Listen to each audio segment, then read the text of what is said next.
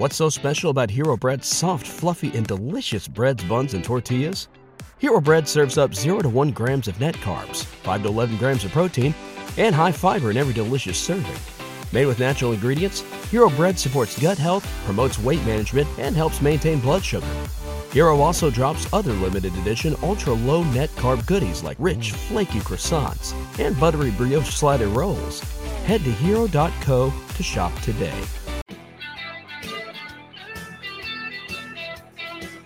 The show that ruffles feathers. Good afternoon. Happy Friday to you. Good Friday to you, right? It's always a good Friday here. Going into a weekend. Wow. God, do we have it for you here. Unbelievable. Please hit the like button. I want to I want I want to hit on what Gravy says here. Gravy right out of the gate goes like this. Sills, to be honest, I couldn't stand you like a month ago, but now I look forward to your shows. You're growing on me. Love the energy, no holding back. Gravy, this is why I'm not the most sophisticated broadcaster. I'm not these guys that bullshit people every day when they come on the air and they're technically sound and they do these things that, you know, are far more superior to me when it comes to going around a wheel, which is getting around an hour. But I've been doing it for around 33 years now. And the more that I'm closer to me, the more people understand that I'm not trying to BS them. That's kind of like why we grow on folks. I don't have the greatest vocabulary. I'm pretty smart when it comes to sports just because I've played it, been in it, covered it. But what you eventually get a chance to do is this you get a chance to basically watch and listen, and then you go like this hey, you know what? The guy's actually starting to make some sense here. So that's exactly, you know, you know, you know, gravy. It's funny you say that because that's been a common theme of my shows for all these years. Okay? Gravy says, I really listened to you until recently. Maybe that's why. That's that's cool. That's exactly kind of what's what's happened over the years with me. Okay? It's been it's been exactly like that. Where people they first go, is this guy just one of those kind of shock jockers, as some would think? And no, and you know it's funny, my aunt said something to me today. She's like, you know what, man? Can you be a little bit more softer? And your delivery because you cut right through people when you do these things. And I'm and I go and I go like this. Look, and I and, and I say it's kind of just how I am, though. I'm not trying to BS anybody here. Chris says talking to Sills about football is like talking to a soldier about war. Wow, the ultimate compliment. Anytime you bring our brave military people into a conversation, thank you very much, man. I so appreciate it. Absolutely, man. I enjoy talking with you guys. I enjoy the new platform we have. Paul, appreciate you coming aboard. No, no sugarcoating with sills. Well, that's been a theme this week, right? Hey, for the record, I want you to know that my conversations with the Eagles continued on till today, too. And we really had a great conversation. We really did. They understand my position. They understand what I'm doing. They understand what you guys are doing. And I said, hey, listen, you know, we appreciate you guys watching the show. She goes, no, we got people in our. De- Get this. I have people in my PR department, in my scouting department, um, some of the ownership group that hang around with the owner watch the show daily. They watch the show daily people all over the organization watch this show.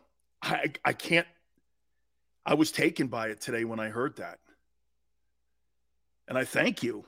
I mean, I was actually floored when I heard that. How many people, and you know what? Usually you don't get an organization tell you that, ah, you know, I heard this from this guy and, you know, they said this. No, we watched the show. There's about 20 people inside the organization, the Philadelphia Eagles, that watch our show now.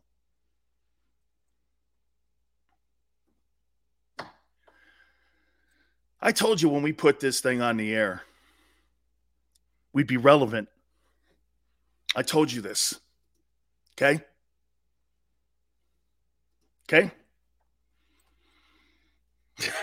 Xander goes, that number will be around pushing 30 after this week, right? Guys, thank you so much, man. You guys that come aboard and they read your comments.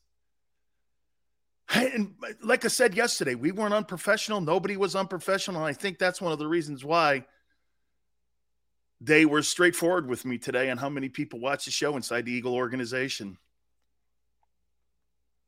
Thank you very much. I have, ne- it's the only time I'm trying to think. It's got to be the only time in my career where an organization was actually honest with me and said, no, um, we all watch it. Like four people that matter to me in the organization watch it. I go, as how we watched it? He goes, clips. Okay. I go, is the owner seen it? He goes, the owner's heard of it. The owner's heard of the National Football Show with Dan Sileo. Okay. Well, no less pressure because I'll never change in what we do and how we approach it. I'm not going to just throw shit across the bow here and just to get views and such. It's not what we do here. We want to have receipts, like I always tell you. If you're going to bark about something or you're going to have an opinion about something, make sure you have receipts to back up what you're saying. When I was first getting into broadcasting, I didn't have those receipts. And that's why I'd get in trouble. Now I have receipts because I use facts. Hit the like button, like I said. By the way, Joe Theismann, bottom of the hour. Hour number three, we will have Randy Cross. We want to talk some Deebo Samuel. He's plugged into the San Francisco 49ers, actually won three Super Bowls with the 49ers. And he also works with CBS Sports.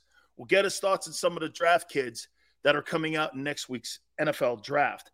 Joe Theismann and Randy Cross, let's see, combined, they have been to six Super Bowls and won four. Not bad, huh?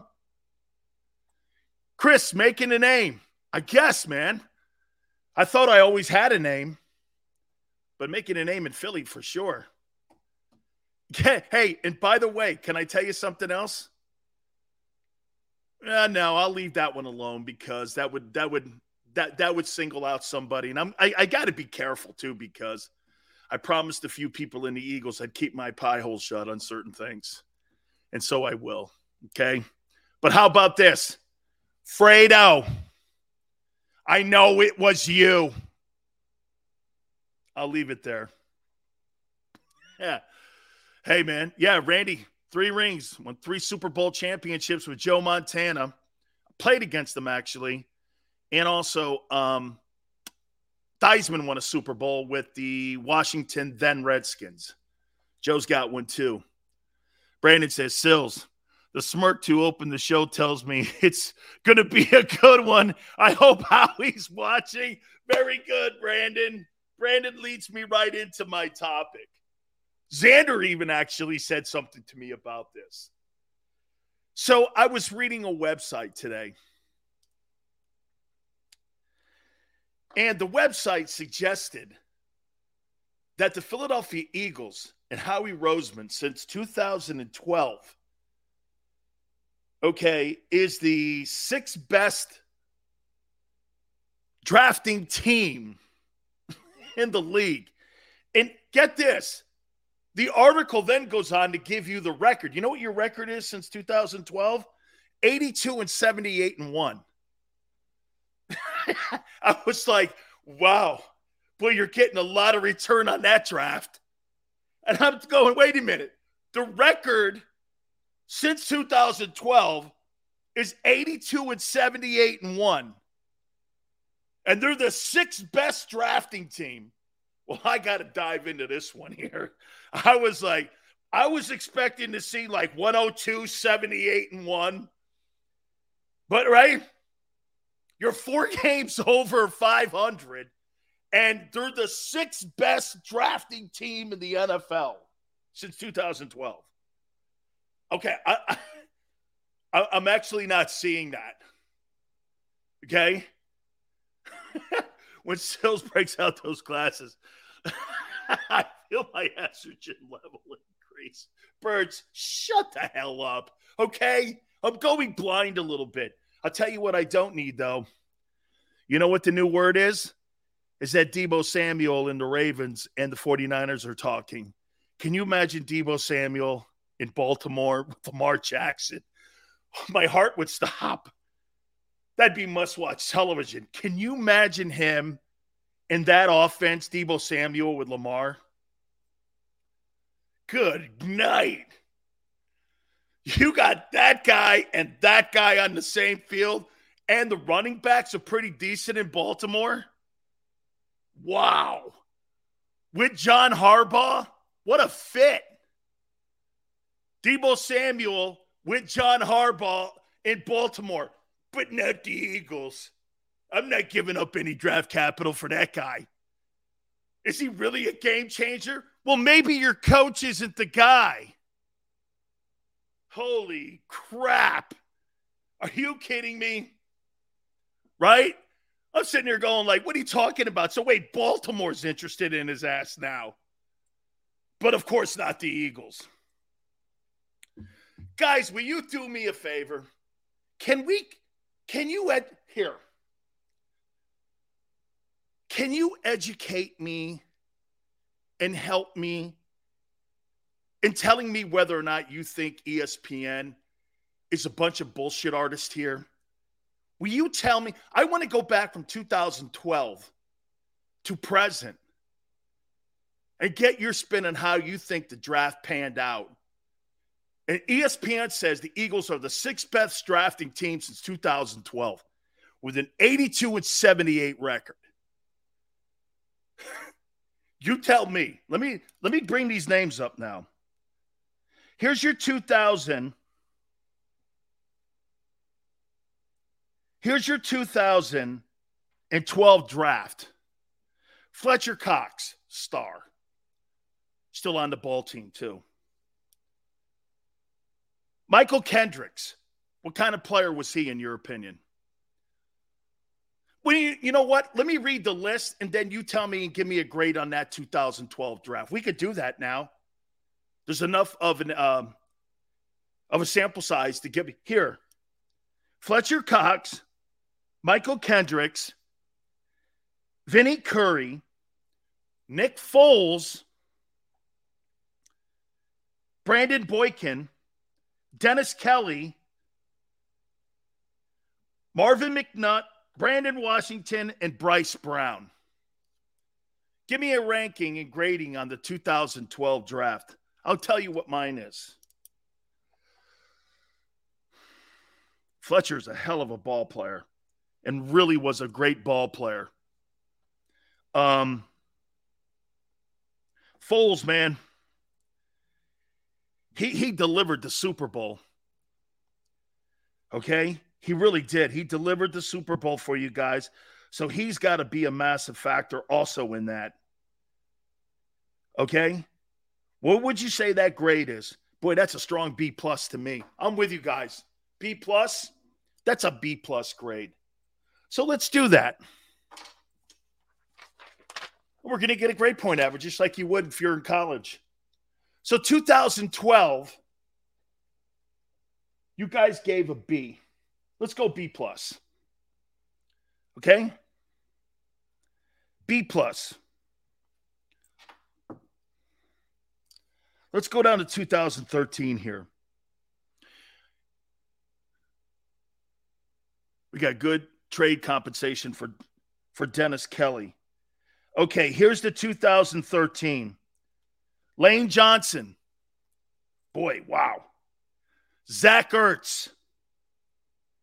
Bennie Logan. Matt Barkley. Earl Wolff. Joe Kruger. Jordan Poyer. And David King. The 2013 draft. By the way, what this may also do, this may also make me look bad here because I've been saying he's not been a very good draft guy over the last four years. What would you say that 2013 draft grade is? By the way, Andy Reid is in the organization at this time.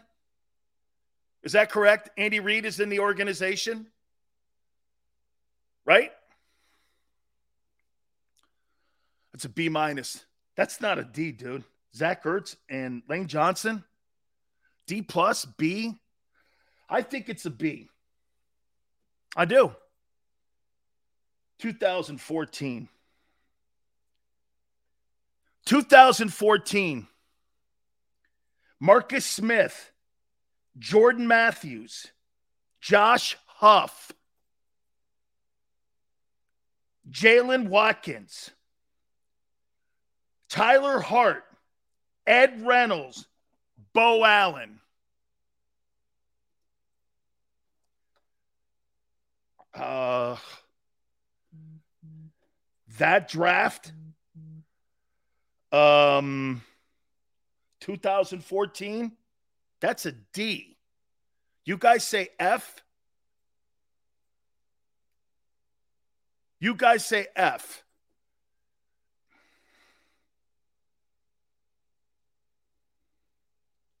I'm going to go F because your first round 2014, they did draft a linebacker in the first round. He was the 26th pick. Dude, how many downs did that guy play? Played in like 70s. How many? How many?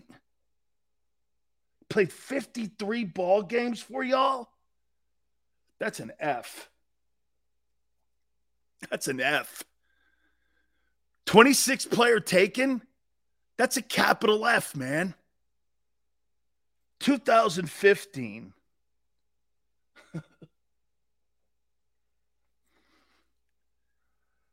Nelson Agholor, Eric Rowe, Jordan Hicks, JaCorey Shepherd, Randall Evans, Brian Mil- Millock, 2015 draft. Oh, no. Hey, don't start separating this. This is what ESPN said. Somebody in the Eagle organization or somebody called ESPN and said, I need an article. And he got Howie's big picture in there on a website in town. This is going to be for all the Howie haters out there. They're not going to really like this. Oh, you want to put all of this on his plate? Okay. Don't go there. ESPN and a couple stations in your city are telling me, Howie, this is him. Can't have your cake and eat it, Junior. 2015. What do you think? Nelson Agholor, Eric Rowe, Jordan Hicks, JaCorey Shepherd, Randall Evans. D. K.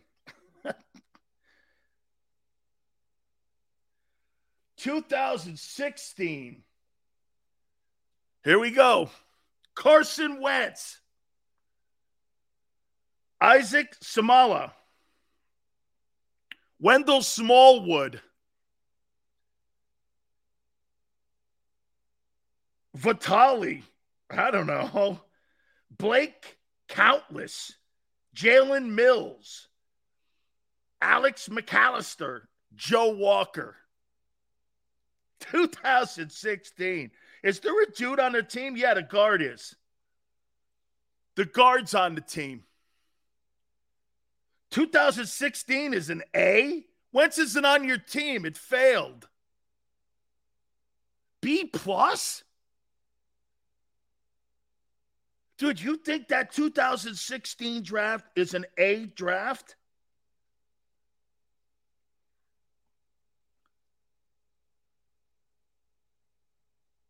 three guys. Okay, I'll compromise. I'll go C. I'll hey, I'll give I'll say C. Still a starter in the NFL. Davy Boy, okay. Okay, Davy Boy. I gotta I'm gonna go C. 2017. Derek Barnett, Sidney Jones, Rasul Douglas, Mack Hollins, Donnel Pumphrey, Shelton Gibson, Nathan Gerry, Elijah Quarles. What's the 2017 draft?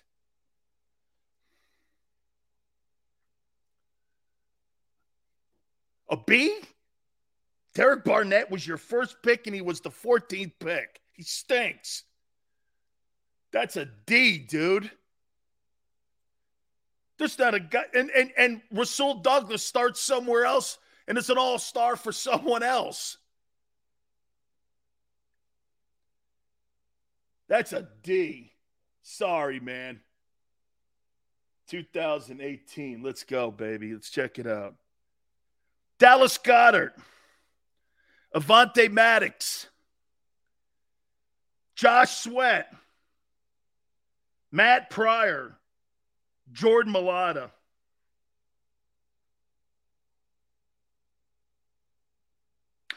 I say that's um, a B plus.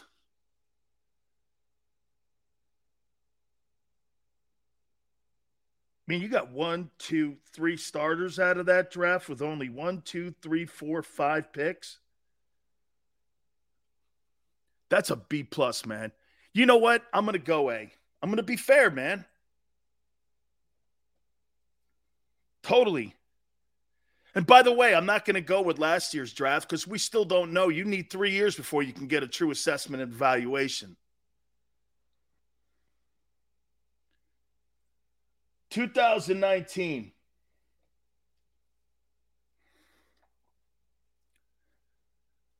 Andre Dillard, Miles Sanders, Whiteside, Shareef Miller, Clayton Thorson.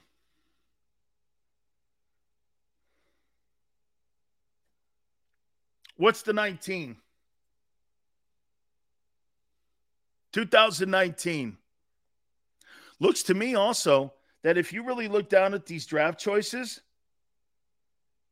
I would say that Howie's had more success in the latter part of the draft than he has in the first part of the draft with the premium picks. Okay. You, you got to go see here with this. You got to be fair. You got to go see with that. 2020.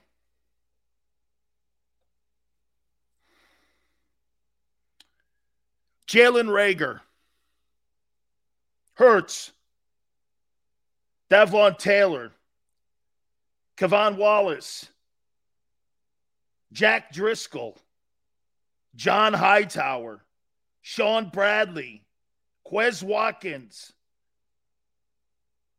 I don't know, Prince somebody. Casey Toohill. What would you give that grade? What would you give that?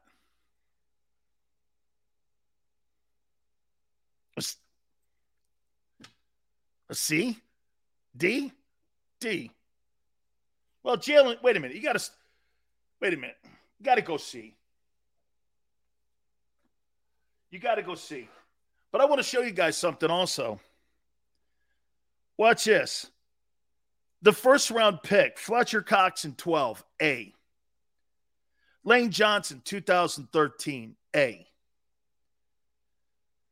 2014, Marcus Smith, D. 2015, Agholor.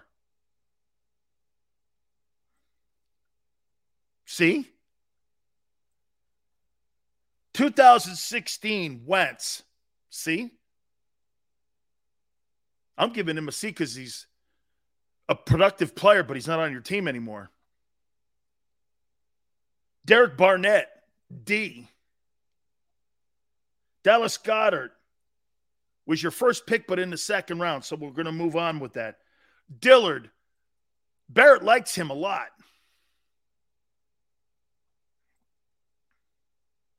2020, Reagor, first pick, 21th overall. F. Then this year's past. We'll see in a couple years, we'll be able to get. Okay. It just seems to me that he has he, he, he's done better later in the draft. I'm going to give you what his grade is. Okay, here in a minute. Joe Theismann's also going to join us right around the corner. I'm going to give you what the grade is, and we'll see if ESPN's right. Do me a favor, hit the like button. Keep it right here on the National Football Show. Go for the midnight dares. Go for the memories. Go for the view that goes on forever. Go for the bubbles in your bathtub and in your drink. Go to bed whenever you want. Or don't. Go for him. Go for her. Go for the wind. Go to Ocean Casino Resort. Book your trip at theoceanac.com. All right, did you know I was the mommy slam dunk champion? Really? yes, really don't sound so surprised. Let's see it. Oh, you're ready. All right, here we go. Let's hear the crowd.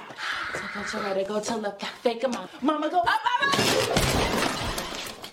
She did it. Again? You can't avoid gravity, but United Healthcare can help you avoid financial surprises by helping you compare costs and doctor quality ratings. United Healthcare. Uh huh.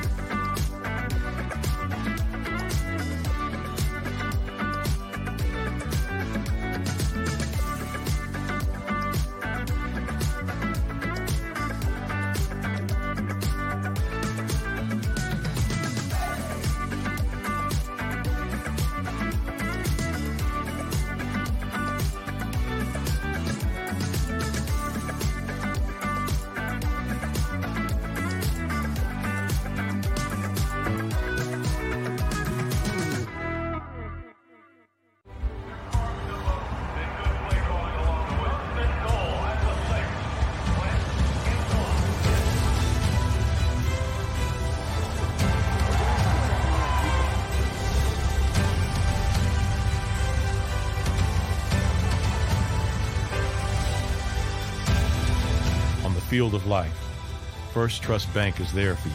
Champions on three. One, two, three. Because Philadelphia dreams deserve a Philadelphia bank. At Stateside Vodka, every new customer gets the world's best rocks glass. Free. You're telling me that bottle is cut in half? You could say that.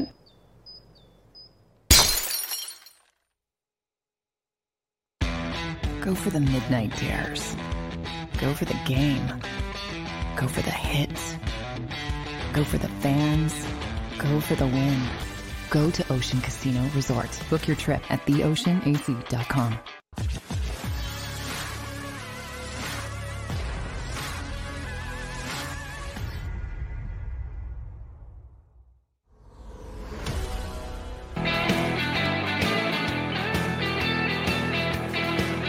I feel like the teacher getting ready to give out grades here now. Joe Theismann right around the corner. Big sales, please hit the like button.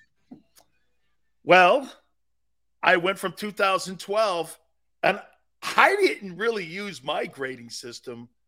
I just took like a regular A through F grading system like we did in school.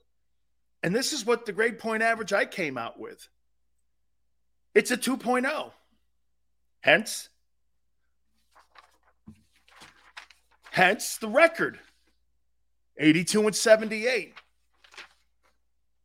ESPN is giving Howie pats on the back for being average in the draft and calling him the sixth best talent evaluator in the league. Okay, I mean, his premium picks you could you could debate have been flawed. Now, again, I agree with some of you guys. Some of these picks may not have even been, you know, with Howie's touch on them. But that's not how ESPN presented it. Okay? Holy cow. You know, hey, I'm going to tell you something, man. You know, the best test there is for finding out whether or not a player sucks or not?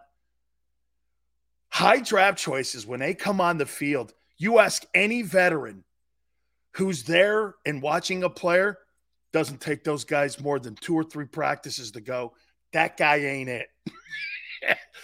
that guy, that guy ain't it. You know, the talking heads that go around the world right now that evaluate the NFL, you get a guy like Joe Theismann, okay? You have a guy like Joe Theismann in the huddle, he's going to look over at the offensive coordinator and he's going to look over at Joe Gibbs and go, he ain't it. Let's bring in Joe now, former MVP. hey, Joe, it always kills me because, you know, as we get closer to the draft, you know, you always have these talking heads and these so called experts. Well, I think this guy, and I'm like, they don't even have a helmet until Monday. Right. I'm like, hang on, you need three years before you could truly evaluate a guy. You and I know this. When you evaluate a team, when you're going to play a team the next week, you got trends. So you take the last three weeks of, of the games that they've played, and that's kind of what the team has been doing in last year's film of maybe if you play them and it's a common opponent. On a player, it's three years. Hence, that's why the average lifespan of an NFL player is three years. They usually figure out if you if you suck or not, right? I mean, you knew when you saw a guy who couldn't play. Yeah, Dan. Um, hi, it's good to with you. Great to see you, Joe. Hey, I'm just barking. Joe's like, okay, hi, hi, Joe. Take a, Dan, take a deep breath. no, it's uh, you're right. I think that that's one of the things that uh, it used to be that way a lot more because guys needed time to get into the game. Today, basically, you see systems in the NFL that resemble an awful lot of what the NFL is like today. So the transition is a little bit easier, but it, it doesn't take long for veteran players to recognize a work ethic on an individual. And really, that's the key: is what are his study habits? Is he on time for meetings? And what are his work habits? Those are the three things that veterans look at on any rookie. I don't care where you're drafted. That's why I think so often you see guys that are free agents and later round picks sort of come to the top because they've had to work all their life. Now all of a sudden they have to work all over again. And it's not unusual for them. Whereas sometimes the guys that get drafted really, really high, uh, it's sort of a right of privilege to be able to, to say, well, you're there. Uh, but you, I've, I've said this before you give me a fourth round pick with a first round work ethic, and I'll show you a guy who's going to play 10 years. You give me a first round pick who thinks they're a first round pick, and they may struggle for a while. Absolutely. You know, Joe, you were in a you were in maybe one of the best organizations when it came to doing this. You guys could find reclamation projects. And I guess maybe this went back to George Allen. He would bring in all these guys, but then when Joe Gibbs came in, it's almost like you guys collided the draft and also free agents. And you guys really were like the Patriots and the Raiders before the Raiders and Patriots because that was a great blend that you had in that organization. It must have been great seeing the talent evaluation and the development when you played there in Washington. It really was. Uh, Bobby Beathard was the architect of that. Uh, was a terrific general manager both in Washington and in San Diego later on. And of course, Coach Gibbs had a had a way. He had players that he wanted. Coach was very specific in what he looked for in players. There were certain types of players that he wanted. He didn't want me, Dan. Um, we were in 1981 when Joe took over. Um, it, what was so interesting is I went. I had to go to his house after we were 0 and 5 for he and I to sit down to have an understanding that I wanted to be his quarterback because I had radio shows, TV shows, and all this other stuff. And then all of a sudden, it's like, okay, um, I need you to do this. I said, fine, just give me a chance. And it's interesting from that day, from the fifth game of 1981, we went 8 and 3, 12 and 1, 16 and 3, 11 and 5. Um, and, and really, Joe changed his philosophy a little bit. We were no longer that throw it around team. We were a team that basically ran the football. It was my job to keep the chains moving till we got down around towards the end zone into the red zone. And I still believe to this day he's one of the true geniuses when it came to putting the ball in the end zone. Joe, do you agree today in the NFL, it's a little bit different than just building through the draft any longer. That when you look at what the Rams have done, they got a lockdown corner, they have a pass rusher, a wide receiver, and they're paying the quarterback. It's the important positions that you pay nowadays, if you're going to win a Super Bowl, it's not just about building a phenomenal defense any longer. It's more so that if you don't have a lockdown corner pass rusher, you don't have to have the greatest defense any longer in the planet, but you have to be able to get to the passer. and you've got to have a wideout now. They become part of the cake instead of just the frosting, and you've got to have that signal caller. Are those the premium positions teams have to pay? I think they are, Dan. But first of all, when you take a look at the Jets, who have what umpteen picks here, um, they're retooling. It doesn't take long if you find the right guy at the quarterback position. Obviously, I think I like Zach Wilson coming out a lot last year just like like Trevor Lawrence down in Jacksonville. I think Doug's going to do a terrific job down there. But uh, the, the important thing is, is when you look at the Rams, Sean felt like there was one position that was needed, and that was the quarterback position. Obviously, with Aaron there, and of course Jalen. I mean, you've got you know you've got Hall of Famers, um, but but Matthew was the key for them to be able to get the job done. See, if you have you if you're close, like like for example, Tampa Bay was when they went and got Tom Brady. When you feel like you're close, it's one or two players in free agency that you believe will get you over the hump. When it comes to rebuilding, like Houston's, you know, they're going to have to go through it. The Jets are going through it. The Giants are working on it. You look at all these draft choices, they can't miss. They, they, they can, these guys have to be able to contribute and contribute right away. Uh, you don't have a time frame there, or else the window passes for the coach that's there at that time because we know their their life expectancy isn't very long. And if things aren't going the way the owner likes it, automatically there's somebody else that comes in, new system, new concepts, new philosophies, and you're basically taking two steps backward instead of one step forward. But yeah, I think there's there are teams out there that look at what they have, like Denver, for example. I think feels like they added some pieces that they can get better and they can compete. They're going to have to in that division. Buffalo added some people. They had the quarterback. Had the quarterback was terrific, but there are pieces that they felt like they could add that even made them more competitive. The one that's going to be interesting is Kansas City. Uh, how are how are they going to? I mean, Tyreek is is one of those guys that's just exceptional. Um, and, and, it's really funny, Dan, to listen to people talk about Tyreek and his speed and the passing game. I think he affects the running game more so than the pass game hmm. because you can't bring safeties down to support the run, or he's going to go up top. You, ha- you have to keep somebody in the middle of the football field. You have to keep people away from the line of scrimmage. So with Tyreek's speed and Hill, I think Miami's going to be a team that there's a lot of great expectations down there now. But I, really feel like he he affects the running game a little bit more than even the passing game when it comes to that great speed that he has. But that's that, you know, that Miami's, that's that element that they were looking for. So the draft is essential for building to something you want to get to. And the free agency sort of takes you to that next level. You know, and, and, Joe, I agree with you in Kansas City. I think they may even take a step backwards. No disrespect to Juju Schuster, but if I'm Travis Kelce, the reason why the middle of the field was wide open and they had gaping holes sometimes, not so much that they ran the ball a lot, Joe, but they were around 4 3, 4 2 a carry when they needed to get play action. And that affects your play action too if you can't run the rock. I think they're going to have a rude awakening if they think they could just go with a system – because if you were a defensive guy, the number one thing, Joe, you don't want to get beat on plus 25 plays, right? right? I'm a defender. Hey, man, I'll give up the seven, eight plays. I'll keep everything in front of me, but don't let me give up more than three top 25 plays plus 25 yards. I can't have it. I'm going to get killed in that ball game. I think Kansas City's going to struggle on that. Well, Dan, you know what's interesting. Please don't ever underestimate Andy Reid. I mean, he he has he he knows how to take and make things happen. He's very creative. We've seen that in his offenses. I think the biggest adjustment for anybody in this league this year is going to be Patrick Mahomes. You know what what what happened in that playoff game um, changed. I think in the second half changed the way Kansas City is going to have to approach things because you don't have that big weapon down the field. I think Patrick's going to become a more disciplined, a more underneath guy. You're going to see more eight, nine, 10 play drives out of Kansas City, is what I anticipate. And that way, and you're going to take your shots down the field. Everybody has the shots. Not, you know, not everybody has a Tyreek Hill. Not everybody has people that can just flat run. Matter of fact, a lot of teams don't. And they still manage to put up some pretty good numbers.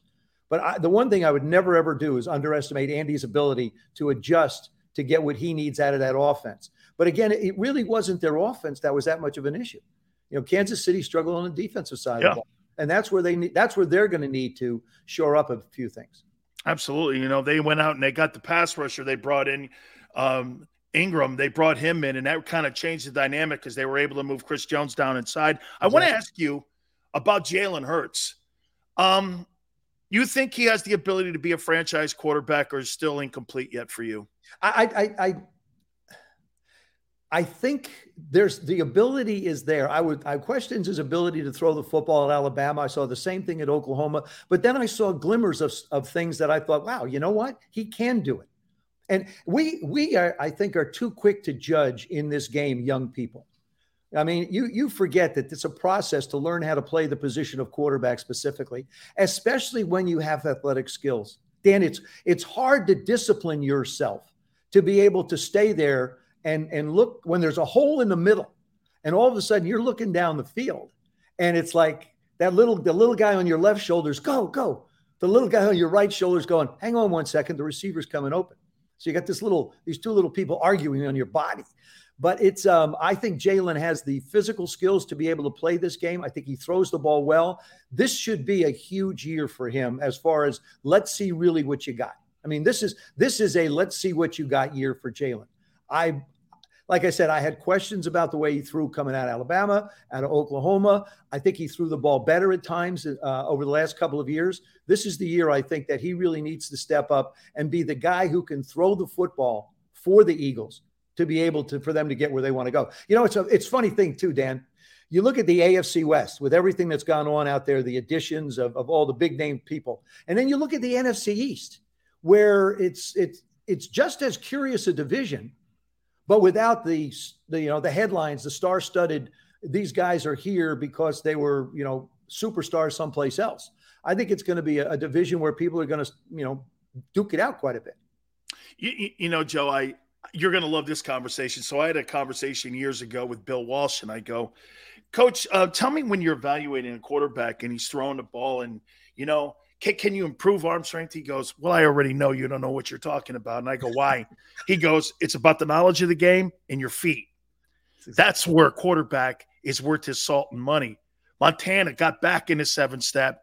There's certain guys that float back, and those floaters end up always having high passes always have it. He was teaching me, Joe, the, the fundamentals of what it takes to be a quarterback. Sure. And I always tried to convey that to people today that when guys like you or Montana or guys like Brady come to the line of scrimmage, you're already moving a guy over with the subtlety of your head, just looking him over. When you do this out of your snap, you're already sliding the defense because the defense is going to slide. You'll slide them back you could slide the defense back just by doing those subtle things.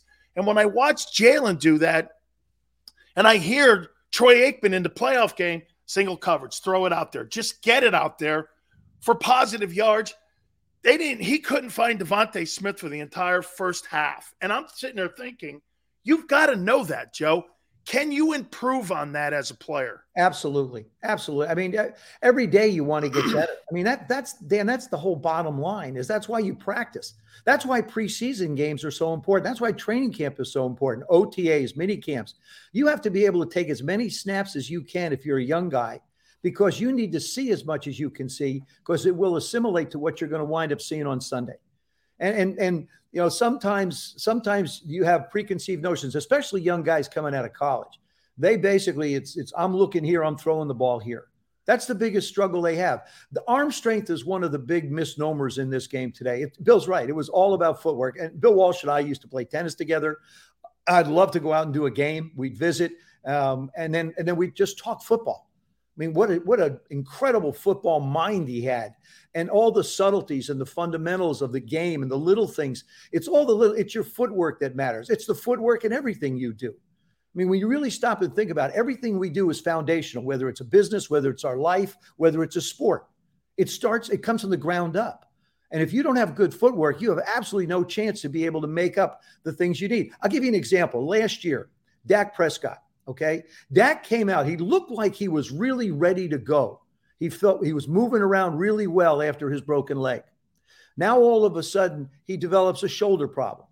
Then he develops a calf problem because his leg really wasn't ready yet. It's a two year injury. I know.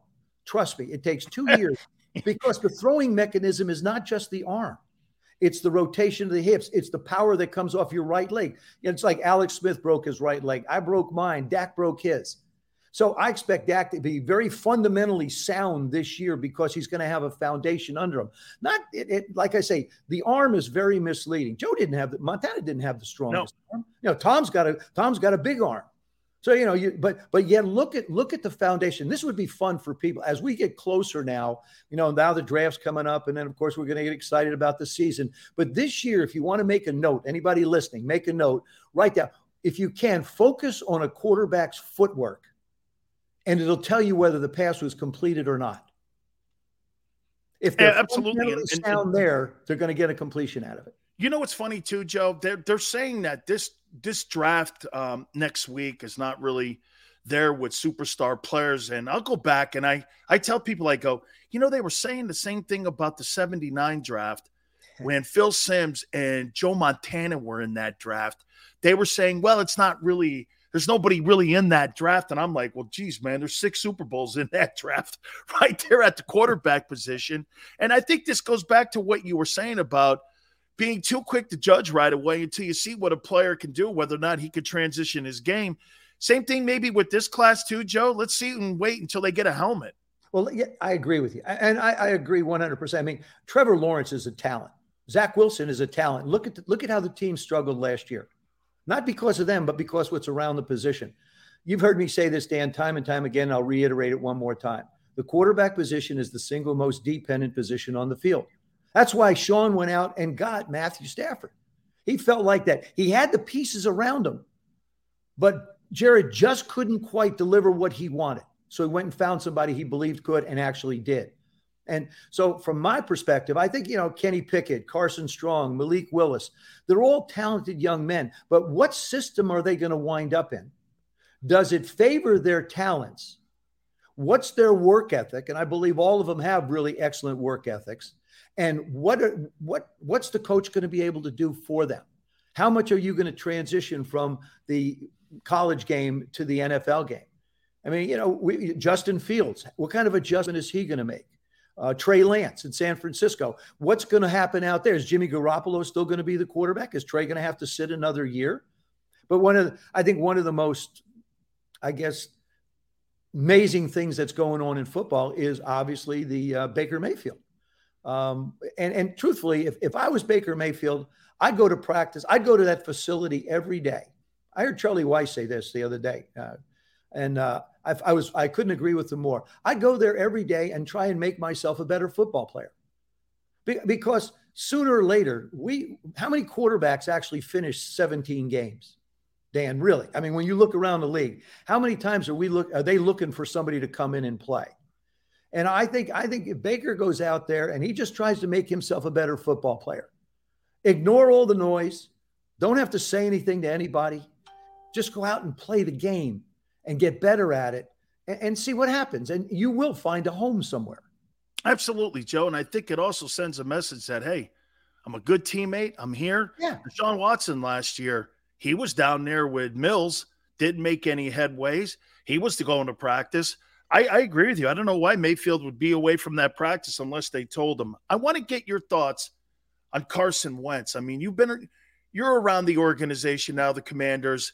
And I hear Ron Rivera talking highly about him so much. And I don't know if it's just out there for the media because there's a lot of talk and noise around that name, Carson Wentz, especially in Philadelphia. Your take on him so far and what you've been hearing about his stay so far in Washington? Well, I think you have to look at a little bit of Carson's history. You know, he was it was it was on track to be something special in Philadelphia, and then he got hurt.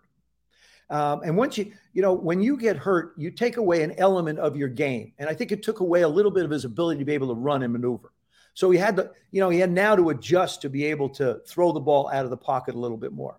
I think trying to come back, the pressure of trying to be what he was, uh, really caused. him. I mean, through 16 touchdowns, 15 interceptions. It was it was a horrible year. And then Frank makes the deal for him in Indianapolis. And truthfully, when you look at his numbers, five, I think, of the last six years, He's almost had a four to one touchdown to interception ratio. Hey, Joe, let me stop you. He was 27 TDs, seven picks, 3,700 yards, 94 quarterback rating. And I was like, I know. I was like, okay. That's exactly that's exactly what I said. Now, for whatever reason, Indianapolis decided that they didn't want to go forward with him. I think Washington got a, a, a guy that is hungry, a guy that can continue to grow. And now, what are they going to be able to put around him?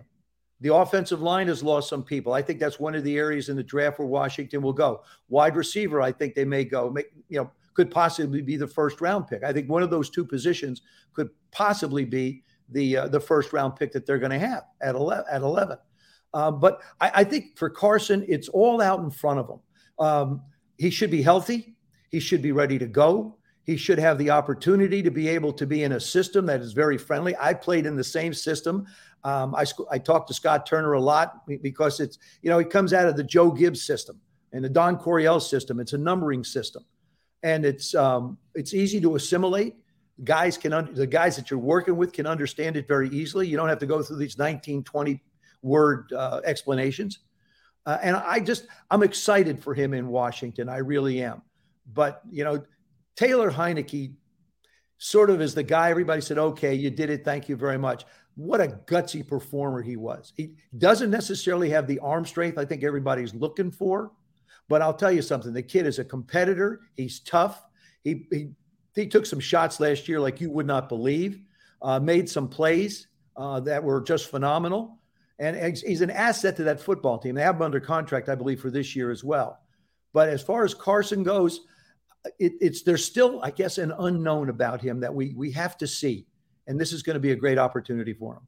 Finally, Joe um, McLaurin, um, do you think they get that thing situated? I mean, and, and I got to say this about that wideout for some of the issues that the organization has gone through, you know, behind the scenes, for him to have excelled the way he's excelled, this kid's a special ball player here. Does Washington see that? And do you think they iron this out? I, I think they'll work it out. I think Terry, I've got to know Terry pretty well, and he's one, he is just an incredibly charactered, stand up young man who will do anything to help a football team win. He's a tireless worker when it comes to his trade. And I believe, I think he's an asset to this football team. It would be someone that they would be wise to keep under wraps. But uh, like I said, is you still need some compliments uh, when it comes to the wide receiver position. Um, you know, hopefully Logan Thomas can come back at the tight end position and give that, you know, give him some some input there or output there, I guess you could say. But yeah, I I, I would love to see Terry stay uh, uh, commander. Absolutely, I can't wait. And Joe, can you imagine what today's price tag would be on that offense with Riggins, you, and the Hogs? I mean, bro, what? What? Oh, yeah, I mean, don't do that to me. wait, Joe. Don't, wait a minute. Okay, you're forty-five million. Don't you got to go 20 for Riggins at least, right? Oh, it's just. It's how just, about the receivers? how about you know, Art I mean, Monk, right? I mean, about the five guys in front of you, man. Oh, I know. And then I mean, how, how about your offense? Every it's really funny when you look at that football team, both on both sides of the ball.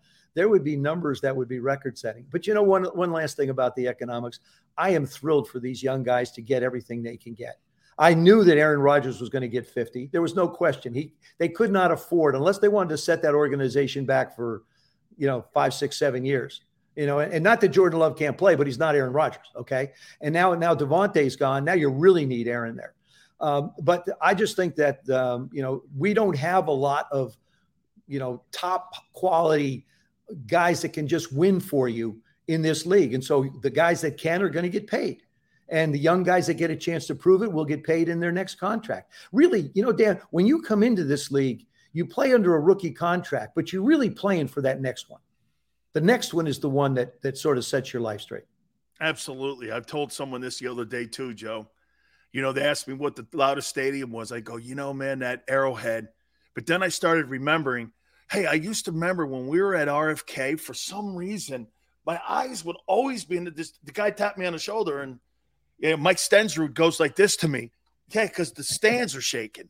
and I go, what? The, uh, he's like, the stands are shaking. That's yeah, that why you never really get your your senses when you're out there. You can that place used to be so loud, and the thing looked like it was on like springs. I it was just bouncing up and down. The night the uh, the NFC Championship game against the Cowboys, they brought in all these aluminum seats and they were pounding their feet on these aluminum seats. And I'm standing on the sidelines at the end of that game, and literally the ground is shaking beneath my feet. People have asked me, what's the most memorable game I ever played? And obviously, a Super Bowl is extremely memorable. But to play the Dallas Cowboys at home for a chance to go to the Super Bowl was the game that just stands out in my mind because the fans made it that way. When you, I mean, I get goosebumps just thinking about it. You're standing on the sidelines and people are going, "We want Dallas, we want Dallas," and all of a sudden this ground starts shaking. It's like, man, you you just this is surreal, and, and there aren't too many surreal moments in our game, but that certainly was one for me.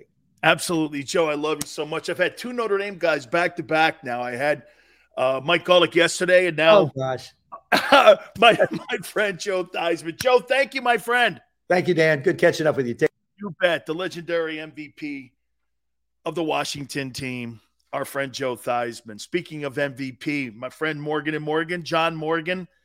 The fee is free, my friends.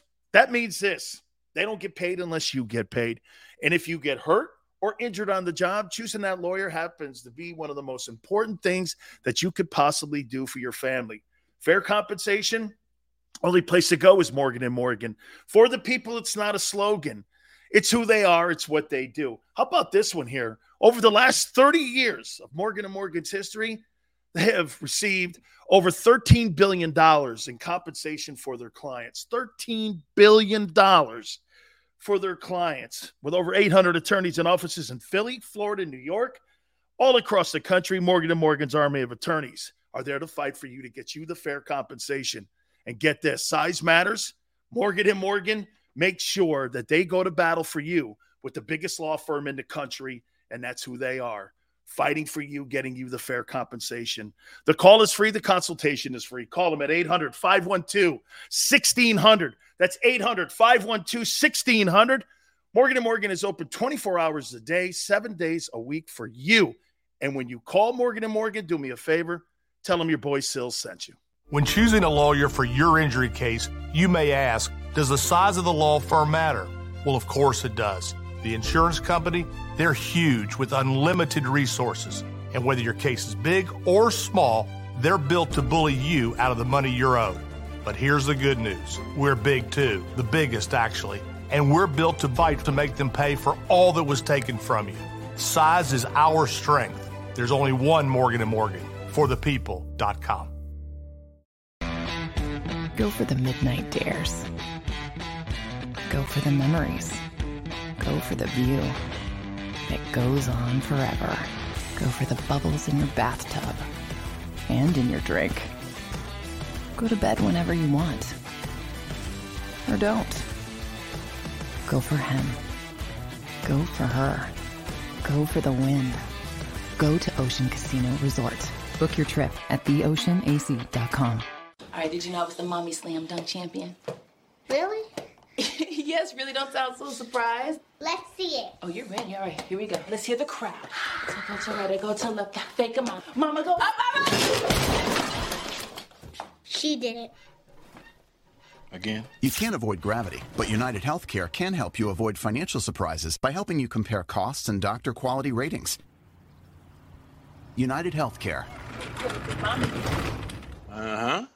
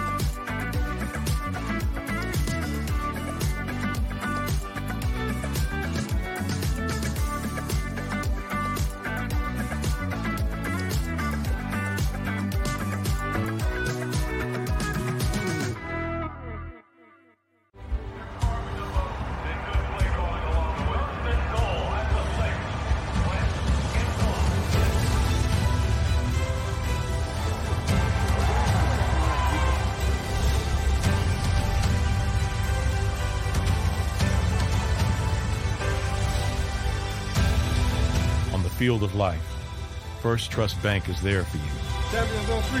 One, two, three. because Philadelphia dreams deserve a Philadelphia bank. At Stateside Vodka, every new customer gets the world's best rocks glass. Free.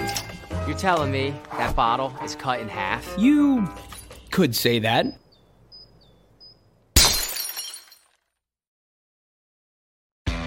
Go for the midnight dares. Go for the game. Go for the hits Go for the fans, go for the win. Go to Ocean Casino Resort. Book your trip at theoceanac.com.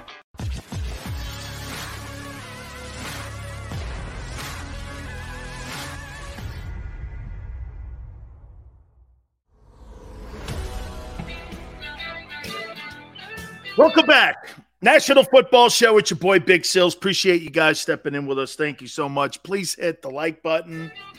Oh, by the way, by the way, you ready? We're working on Keith Byars and Keith Jackson coming on the program. I had forgotten I'm really good friends with those guys.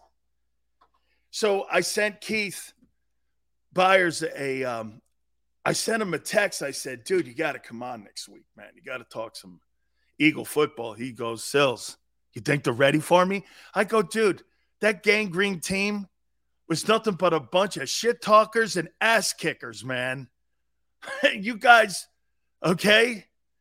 Bodies everywhere, man. Keith Jackson's like, Sills, I'm ready to rock, man. Two moves to get Eagles to the Super Bowl next year. Come on, man two moves that could get the Eagles to the Super Bowl. Yeah, okay.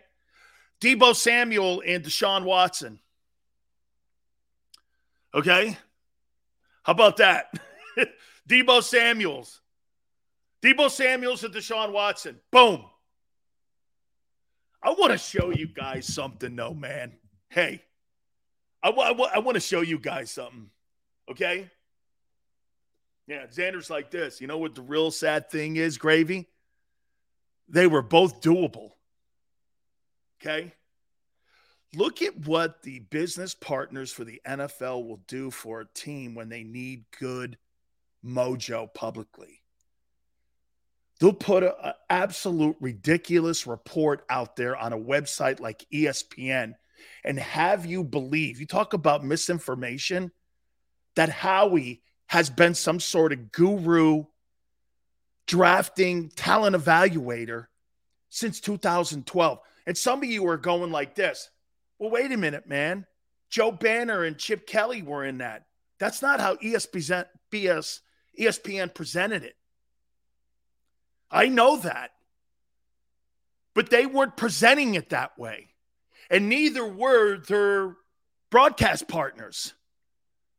I got that story off of one of the websites in Philadelphia that airs Eagle games. That's their broadcast partner. This is going to be an article that's going to really make all of the Howie haters not really happy. Well, okay, well, let's look at that then. Maybe I'm wrong. Maybe I'm wrong. Well, when you got a 82 and 78 record since 2012, and you're making everyone believe that Howie Roseman has been in charge since 2012, and that's what you're pimping, I'm going with it. Joe Banner, I know he was in the building, but again, it's misinformation. This has got no truth to it. This has been the Eagle. I'll tell you one thing, though, how he's been in the building since 2000. And if Jeffrey Lurie, the owner of the Eagles, takes Howie Roseman's word and thinks it's a really big evaluation word, he had some say in the building. He's the last common denominator since 2000. Hey, and, and by the way, like Davy Boy says, hey, man, since 2000, they can rely on that record. It's not a bad record. Well, 82 and 78 since 2012. God, this is almost what I've been arguing with you guys for. Are you okay with rooting for 500? You're all right with that. ESPN is. We we we went down the list, all of us. All of us, we went down that list. It wasn't just my grades. We all came to a compromise. It was a he's been a C in how he's evaluated talent for the team. Tell me I'm wrong. Big Pickin says Lewis should be in someone's front office. Big Pickin. That's not all it takes to be a general manager. You've got to be the resident ass kisser to the owner. You've got to have an understanding that you're in charge of the owner's money.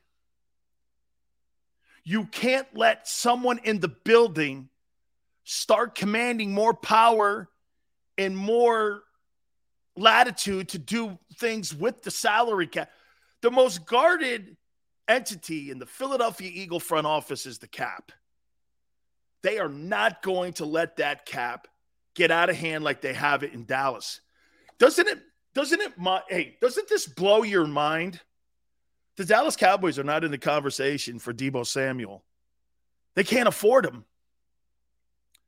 They overpaid for Amari Cooper. They overpaid for Ezekiel Elliott. They've overpaid for Dak Prescott. They've overpaid for pretty much every single guy on that football team. They don't have money to go out there and pay a guy $25 million. They just got it. They just jettisoned Amari Cooper. Guys had to go. The reason that Zeke didn't go was because Zeke would have been too big of a cap hit to the Cowboys this year. He's gone next year. That Jaylon Smith deal, Israel, you nailed it. That's another deal, man. You thought you got a deal because you know what Jerry does when he gives people money? Jerry gives people money to make himself look good. Look at this, man. I got this Jaylon Smith kid. He was injured at Notre Dame. Now look at him. Yeah, he's looking for his fourth team now since last year. Absolutely, man. That's how Jerry makes himself look decent in the interim by paying these guys and overpay. Dak overpaid. Amari overpaid. Zeke overpaid. That old line overpaid. Then he had to start cutting back. He loses Gregory. Common sense. The Cowboys overpay because the owner wants to look good. You know how the owner looks good in Philly? By using Howie as a Jerry Jones clone. Well, Derek Barnett, he gets a new contract or he gets an extension. Why? He's had four sacks in 25 games. He's absolutely, he's the 14th pick. Dude, maybe in the fourth round. That sucks. Why the cut? Why the Fletcher Cox deal? Fletcher Cox gets $14 million for last year. What, what are you seeing that I'm not seeing? He'll have a bounce back year. He's on a one year deal. You obviously don't. Oh, that's right. It's one of the prove it deals. Dude, that article that was posted on one of the websites in Philadelphia just shows you the BS that they spew at you and the lies. If you think being four games above 500 since 2012, and I'm not talking about winning a Super Bowl here. I'm talking about this is what they gave themselves, or ESPN gave the Eagles, that Howie's the sixth best GM in talent evaluation in the league, and he's 82 and 78. If you buy that, that's okay. Uh, hey, I'm rooting for average here. Jesus.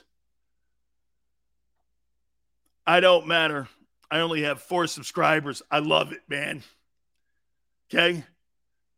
Derek Barnett was a power move. Yeah, covering his ass.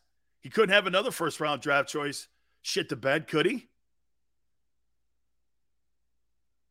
Cox was absent all year. He was, man. I love Joe Joe Theismann. Sorry for the freezing. Xander says he'd never seen that before, too. Oh my God, Ernest. That's the best attitude you can have. That's my, you know what, Ernest? Can I tell you, see Ernest Miles down here? F average. I want to dominate. Ernest, got to be honest with Big Sills here. Will you be honest with me? Okay. Ernest, you got to be honest with me. Are you a miserable man? Are you miserable? I want to dominate. Tell me if you're miserable. okay? Xander's like, I am. right? How many teams dominate, though, honestly? There's all kinds of forms of domination. You could dominate a team's will, you could be in someone's head, dominate your credit score. Chris, thank you. yeah. Er, Ernest, I am because this mediocre ass team. hey, Ernest, please, people, hit the like button. I love you guys. Dude, when you strive for perfection your entire life, knowing full well you won't get there, you will live your life in misery. Trust me when I tell you. And then you'll learn to live with greatness. That is a mantra that I live by every day, man. I try so hard every day to be the very best that I possibly can. I will let freaking nobody and their BS get in my way. There's so much noise in the world, but you can't let it affect what you love. You can't. There's all kinds of speed bumps to greatness. You maneuver around them or through them if need be. See, to me, weak minds will go, oh my God, there, you know, there's another stop sign in front of me. Please. The Eagles are mad at me. That's rocket fuel, not jet fuel. It's rock. See, Sills rides a rocket, not a jet. Okay. And I don't have a chip on my shoulder. I have a lumber yard. That's how I live. I live with a lumber yard on my shoulder. People always in my business thinking that that over there is better than what I'm doing. And the old coach with the tap on the hat. Hey, good job, guy. No way, man. Run through walls, guys. And that's what I'm talking about with Philly here. 82 and 78. Okay. And and hey, Davy Boy, Davy Boy would go like this. You know, in that time from 2012, there's a Super Bowl and an NFC championship and playoff appearances, Sills. He's right. But I want, you know what I want? Hey, maybe, maybe this is the way to look at it. I want the Eagles to be Alabama or the Patriots. That's what I want them to be. Is that fair? Why can't I have that? I got to have football people in the room. I have to have people who communicate with one another and are all on the same page. Okay. I can't and don't want people taking credit when credit is not warranted. If you succeed, see, I would look at it like this. If I was a general manager the Philadelphia Eagles, you guys wouldn't know my name. I don't want you to know my name. You guys don't know who Kevin Colbert is. Only reason you know Kevin Colbert because he's been on my program. Kevin will be on again after the draft. But Kevin Colbert is the president and VP of the Pittsburgh Steelers. And this is his last year as general manager. And then he's, I don't know, maybe he does something else. Maybe he does consulting. Kevin's the guy responsible for putting the Steelers together and winning Super Bowls with Cowher and with Mike Tomlin. You ever hear him talking? Binoculars at games, scouting dudes. You don't hear that. He is an asset for the coach. I don't want the coach to be the asset to the GM. Me too, Sills. I want to dominate year in and year out. And you know what, Ernest? Your Eagle team of 17 wasn't built to do that. And I think that that has been something that's been on the owner's mind. How did you go from winning a Super Bowl and then four years later, you're a four win team? Makes you think that you got, there was some things in the way that year that, by the way, I, I will still say this about that team. And one of my favorite things about that team, okay, is that you had the best combination of offense and defensive line, in my opinion, I've seen since the 85 Bears. You guys, the 85 Bears and you had a lot in common. Think about it. Strong defense, strong front seven, great O line, relied on running the ball, right? Proficient in third down accuracy. There's a lot to be said about that 85 Bears team and the 2017 Philadelphia Eagles championship Super Bowl team. They, they kind of had the same philosophy. We're going to beat you up up front. That 85 Bears team beat you up up front, both sides of the ball. But what was the problem? And by the way, during that era, you had the era of Lawrence Taylor. Washington was spectacular. Eagles were good too back in the mid 80s. Everybody was pretty good back then, man. That's when Gang Green was starting to get its feel. You know, Jerome got there in 87. So all of a sudden you started seeing you know, you had San Francisco in that time. You had Montana there. You know, the Broncos were good. Raiders were fairly decent. There were some good, powerful teams, and a lot of teams didn't have a lot of movement. The Cowboys were not very good in the mid 80s, and they weren't in the conversation. But that 85 Bears team and that 2017 Eagle team had a lot in common. A lot in common. But it underachieved one championship. Now, to be fair to that Bears team, they did win a boatload of football games for many years after that 85 season. The Eagles did not because they were never stable really at the quarterback position, correct? D Train says, I'd rather my team get to the playoffs every year with the belief we can actually get to a Super Bowl than get to the playoffs with the thought that we at least got there. That's what you D Train. See D Train. Xander, put D Train up.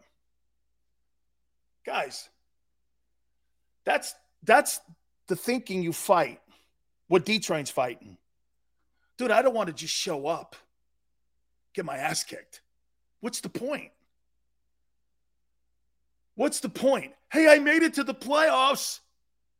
Then you get your ass rolled. You were never really a true contender. And what's the one thing that I keep harping on with everyone? I don't want to compete. That's a given. It's thanking me for not robbing a bank again. Hello, welcome to the NFL. You should be competing. The teams that don't compete, they're fundamentally flawed from the front office down. The teams that contend, Steelers, Patriots. Those are the teams. Someone would say this Seals are so few of them. Exactly. The few, the proud. Oh my God, maybe I just realized it now. I set expectations for you guys too high. Okay. I'm sorry. Sorry, guys. You know what? You're right. I need to lower my expectations for the Eagles because some you're you're right, and ESPN proves it too. This is not me saying it. ESPN proved it because they're calling 82 and 78 the sixth best in the league with talent evaluation out of the draft. Hey, I'm wrong. I you know what? I I, I get it now. Xander's been telling me this. Portion of the fan base is cool with 82 and 78. Are you cool with 82 and 78 in the Super Bowl? Guess so. Man. You know, I you, you know sometimes you have an epiphany and you realize what you're saying and then you realize it's the expectations that you place on things that you put on your life and how you got to where you want to be. I don't want to be good at anything. I want to be a great dad. I want to be a great husband. Okay. I want to be the best broadcaster I can be. I wanted to be the best football player I could be. It's funny, every defense I played on pretty much always was the best. Because you know why? I used to get offended when people scored on me. Not just getting beat. I was really a loser with this. Easy money. You'll like this. Life, fish, a little boat. The only thing the Eagles do right is the O line. Boy, do they really. And they got the best O line coach evaluating them. Therefore, we can compete every year. But the truth is, you need superstar weapons to get to a Super Bowl. Man, I've been I've been pumping that so much and saying that so much. You know? Wayne says that's the problem. Still living in the Super Bowl year. Wayne, that's old news, man. I'm, I'm so happy to see you say that too. Sills was better than Jerome. Uh, no. uh, no. I may have outplayed him his senior year, Israel, but a better player? No. No. Jerome's one of the best three techniques. The best three techniques I've seen in the last 35 years is Aaron Donald, Warren Sapp, and um, Jerome Brown. Yeah, no, I absolutely. Israel, absolutely not. Jerome is special. Just a special player. Just like I said, I outplayed him his senior year, but that didn't mean I was a better player. Jerome liked to take a couple plays off. And Buddy Ryan used to get in his ass for that. And I used to look over at him. And I told you the buck, hey, hey, Israel, I'm not sure you heard the bucket of chicken. I'm down there doing 650 in squats, benching 550 and doing all this. Jerome comes in with a bucket of chicken, puts it down, no weight belt, no knee wraps. 650 pounds, goes up and down, picks his bucket up, walks out, and I go, you know, I effing hate that guy. I, hate that guy. Man, I had to work at my 40. I ran my ass off. This guy goes out 315 pounds, runs a 484. And I'm going like, gee, I'm running. I ran a 481 at 288. But this guy, man, he, he just, he was just too special, man. He was so good, man. LT and Reggie are the best. Do, do you remember Norman Braman. Oh, absolutely. Dude, I'm friends with Norman Braman today. Okay. I'm, I'm friends with um, Norman today. That's how I got my Corvette down in Miami. Memories are short. Last year, everyone said they would win four games. They won nine games. Lose a playoff game, never expected to make it. And everyone thinks they have the worst team. No one said they have the worst team, Don. Not here. Players improve, my bro. Uh, no, hey, Dom, I never said they were a bad team. Dom, I have, you know what? I have never said that the Philadelphia Eagles on this show have have a bad team. I have never said that. I'm trying to get better. Okay? I'm no, no, no, man. Dude, do I come off like I say that the Eagles are sorry asses? I, that's not true. Thanks for that story.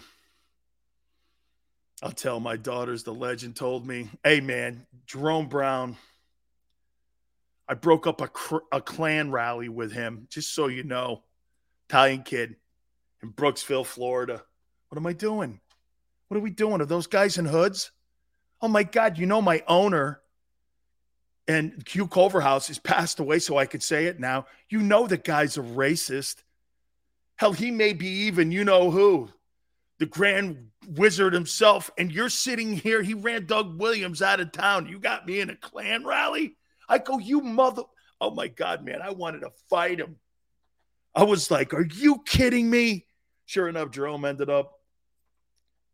It's in Sports Illustrated too. He got pictures of all of us there. I'm walking down the middle of a street, and then we end up having beers with all the uh, black activists in that area and Jerome We're having beers with the Klan.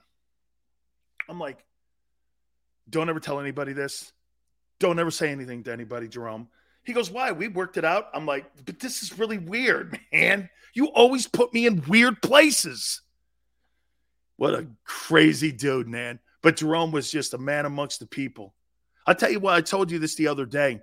If he were alive today, he would be the Charles Barkley of the NFL. That TNT show, man, I love it. I watch it every night. Every time those guys are on, hey, man, the, the Minnesota T Wolves are the stupidest team I've ever seen. They're dumber than a box of rocks. How do you lose a 26 point lead? I was saying the same thing. I'm like, wait a minute now. The Grizzlies came back and they had a 26 point lead to T Wolves, and you lose by 10? Good night. Uh, is that when I saw my first? No, when I first saw him, when I first saw my Confederate flag, I was on my way over to my dorm room when I got to Miami, and I go, "What's that?" And the guy goes, "Well, that's the Southern flag." I said, Well, don't we all have American flags down here? Not down here, son. You in the South. Well, well, where are you from, boy? Well, I'm from Stamford, Connecticut. Connecticut? Well, man, what the hell is wrong with you? I guarantee you one of them ass kissing liberals, ain't you? Hey, man, I'm a football player. I don't know anything. You see that flag right there? History. South will rise again. Yeah. Hey, I just want, can I just get to my dorm room? I was like, hey, man, I, I just want to get to campus. Well, you remember, boy, where you are. You're in Florida now. It's the South. And when you see that flag, you give a salute. And I went, don't show me the salute. I don't want to know what it is. I go, I was, don't, I don't want to know. I told my grandpa. My grandfather started laughing. He's going like this. But so the, the, the guy was a Confederate racist in the cab. I go, dude, I thought he was going to take me out to the woods because I was Italian. Well, you know, boy, them Italians. You heard the story about Herschel Walker, right? I was like, Herschel Walker, the running back, Georgia Bulldogs? He's like, yeah, you heard the story, right? You see, you see his wife? Yeah, he's got a lovely wife. Nah, nah, he married one of them Italians. Well, isn't that white? Hell no, boy. And I was like, she ain't white. She's Italian. She's an Italian. Like, oh, man. I was like, okay. Hey, man, I'm not kidding you. Hey, I think I've told you guys this story before, man. So Jerome and I go up to Morgantown, West Virginia. We're playing the Mountaineers. Chris, I hope stop me if I've said this. We go up there, we beat the bejesus out of these guys. We score 35 points in the first 10 minutes. And they thought they they were like number seven in the country. We freaking waxed them. They ended up taking the game off because we killed them. We were number one, man, and on fire. We had just beaten Florida State, Oklahoma, Auburn. We killed like a, we were beating people up. So we roll in there, man, and we're up 35 nothing. And guys, get this, man. I mean, you see these guys like this, right? They get cords around their neck. when we get on our buses, couches are on fire. I'm going like, all of a sudden you hear you hear Jimmy on the intercom. All right, um, everybody and um, the black players to the middle of the bus. I looked over at Jerome and went, I think you're on your own here, brother. he looked at me, started laughing. Then they started rocking our buses. They were burning couches. They had nooses. I had never been more afraid in my life. I called my grandfather. I go, I can't believe we got out of there. I'd never seen anything like it. They were burning crosses as we were leaving. Man, it was really surreal. Shaking the buses. All, all, all, the black players to the middle of the bus. I was like, uh, oh, there you go. Jerome grabbed me. Go, you're with me. You're with me on this, man. I'm going, Jesus Christ. Oh, man. That was so much fun, though, being with everybody like that. We ain't white, we Italians. oh, man. Yeah, so the next time you go on one of your local websites in Philly and you start looking at the intel that people are throwing at you, do your own homework. Take a look at it. If you go on WIP's website and you pull that story off, this will be one of the things that all of, you know, the Howie haters won't be able to swallow. Then you put it down on paper, 82 and 78, and you look at the drafts themselves and you come up with a C yourself. By the way, you guys were dead on. The C grade equals 82 and 78. It's a little bit above average. Actually, it's a C minus. That's a, and hey, I think that, eh, would we agree since 2012, the drafting of the Eagle organization, C minus is fair? Would, would, would that be fair? C minus? Don't mess with Mountaineers, Carl. Learn that lesson. You don't mess with Mountaineers, they'll get your ass. okay. hey, Big Sills, man. I just want to get to my dorm room. Come on, can I get out of here? That's how I used to handle it. Hey, man. I just want to go home because I don't want to have to kick your ass from here down to South Florida. I mean, because that takes a lot of energy out of me. And I just played a 60 minute ball game, and me kicking your ass for two days would make me extremely tired. A, a solid D, middle of the road C, fair. C's and D's get degrees, but that doesn't mean it's good. Hey, birds. hey, C's and D's can get you a medical degree, but do you want that guy operating on you? hey, hey, go birds. Right? C's and D's can get you a diploma and being a doctor, but you want that guy doing brain surgery on you or giving you a vasectomy? How you doing? Uh, you know, no, no, no, no, no, no. oh, oh, thank you very much, man. Hey, easy money. Speaking of surgery, oh my God.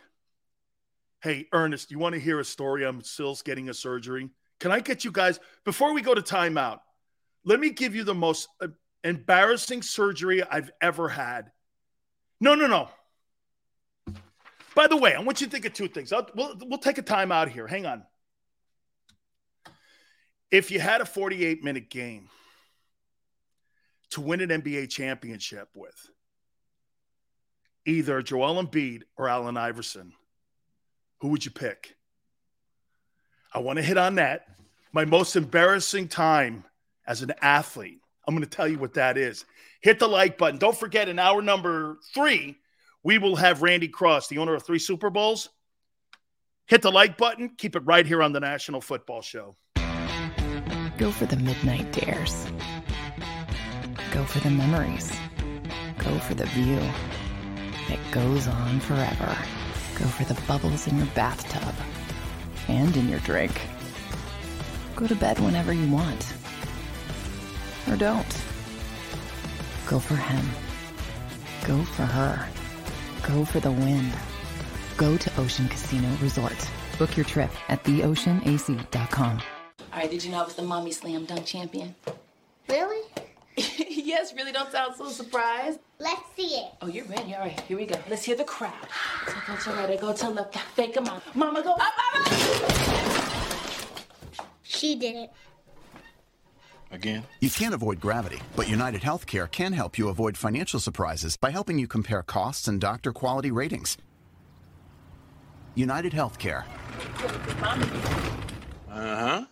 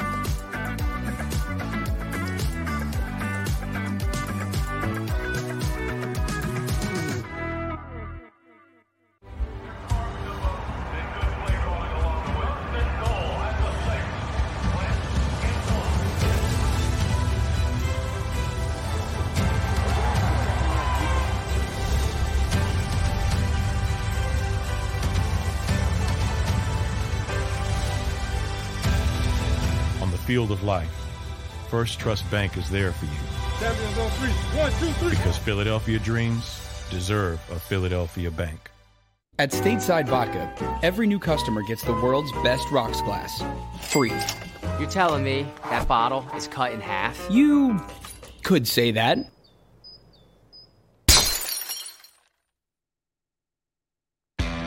Go for the midnight dares. Go for the game. Go for the hits. Go for the fans. Go for the win. Go to Ocean Casino Resort. Book your trip at theoceanac.com.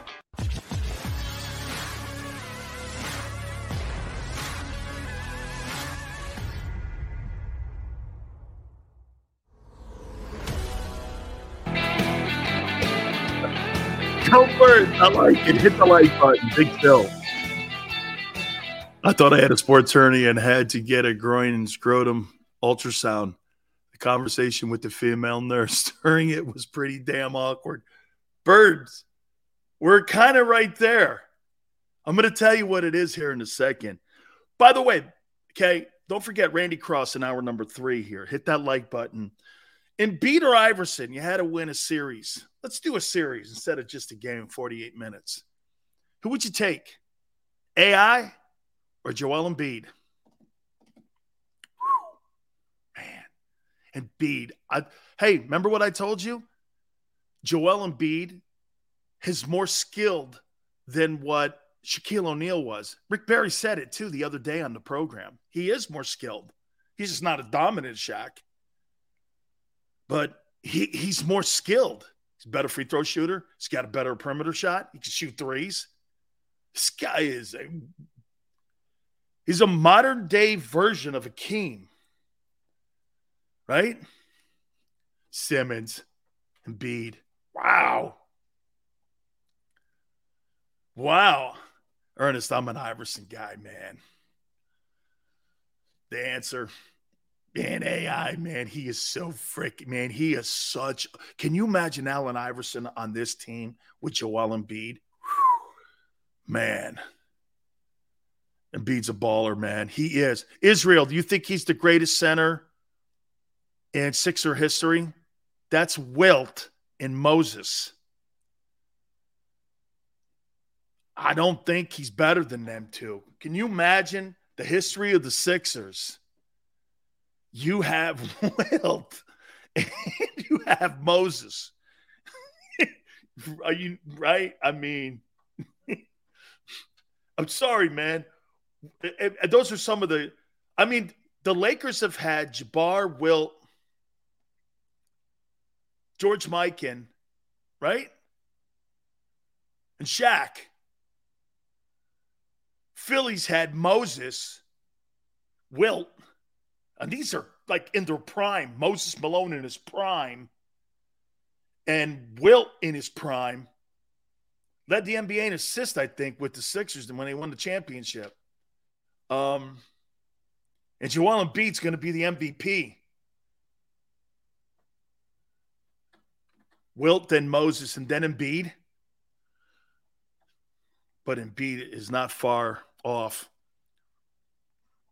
Wilt was just too much, man. Dude, you know what? People always go like this to me about Chamberlain. You never see anybody score 100 points. Well, I don't know with the three point thing now, you know? In the perimeter game, could you see somebody throwing up? Well, we saw Kobe throw 81 up, right?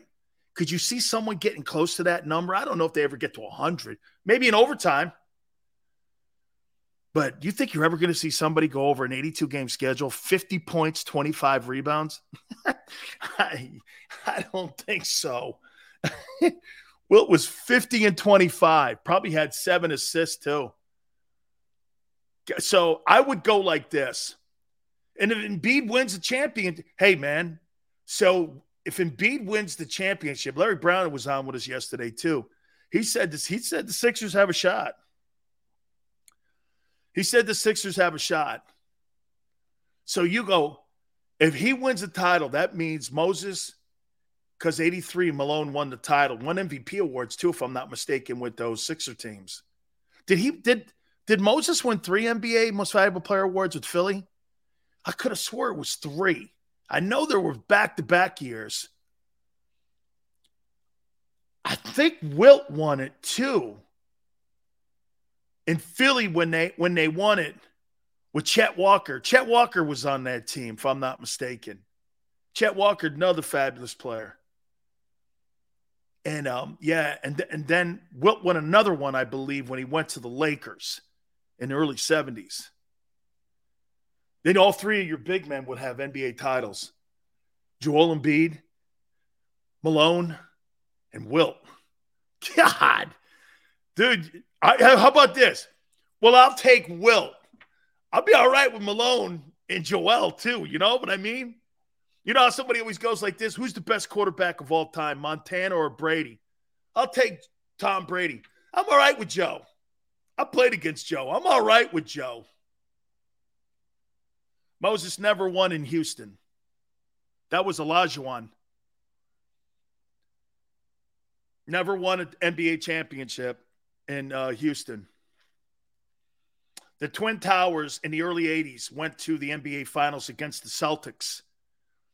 They had Ralph Sampson and Akeem, and they lost the 81 Finals to the Celtics. I think that was Bird's first championship when they beat that team. I think Coach Fitch was the team uh, coach of the Celtics that won that. So uh, Malone never won in Houston an NBA title. He won the title in Philadelphia in '83.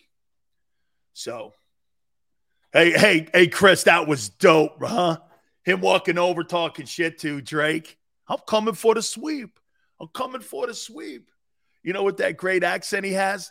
I'm coming for the sweep. I'm coming for the sweep. Man, I posted it on my Twitter page. Oh man. Yeah. Oh man, dude, Dillard, man, that we can you imagine Dillard in Philly? Anyway, I got to tell you this story.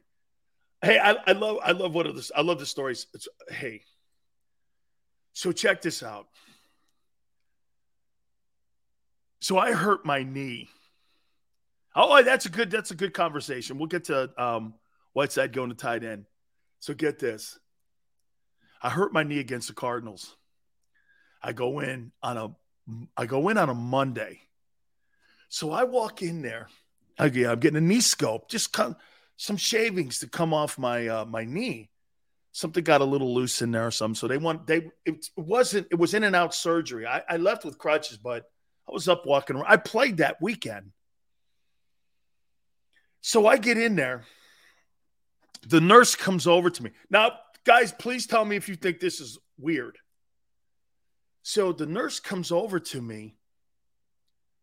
She goes like this, "Yeah, we're to shave your leg and you know, a little bit of your scrotum area." I'm having a knee surgery. We understand this. Right? We're having a knee surgery. Yeah. Okay. Shaves my legs. She gets up to my my it's a woman too. Already I'm like I'm a pretty confident guy. Good, I'm all right. Hang on, Chris, it gets better. She shaves half half my scrotum area. And I'm going like this. Now hang on here. ask you something here. Is this a joke? Then they gave me a robe you know, one of those things you put on, it came up to here, like the middle of my gut. I'm like, no, can I get a, hey, you know, I mean, I'm walking around with the couillons and the cannoli everywhere, and I'm going like freezing my ass off. And hang on, my wife, every time I tell this story, my wife goes, These people took it, these people sexually violated you. Were you put out? I go, I was afraid. They stuck so hey, it gets weirder. So I got hey, so I got half my couillons one leg shaved completely, and I'm going for a knee scope. I'm laying on the recovery bed. I got something down my, you know, the tube that's down your throat for whatever. I yank it out of my mouth because I didn't know.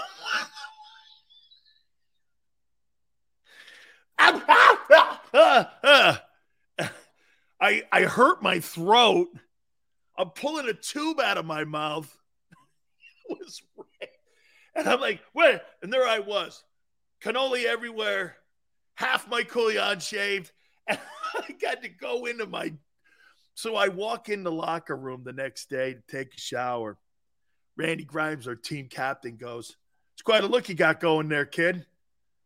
What the hell kind of surgery did you get? Wait, let, let me guess.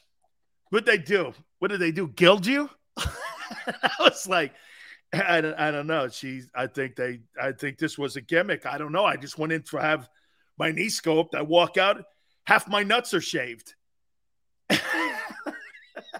I, does that sound normal? does that sound normal to you? Oh, that tube's the worst, man. It was down my throat, and I woke up scared because I didn't know. I go, my nuts were shaved, my knee was shaved, I got a surgery, and I got something in my mouth. Hey. oh man.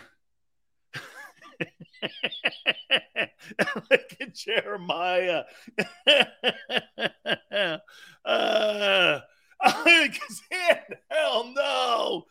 Oh no, Xander's like this. I'm gonna make sure that I post this on YouTube. Great, great. I was violated. I feel like going on camera, like on Fox News, like Johnny Depp. You see, I was laying there I wasn't in a fit of rage.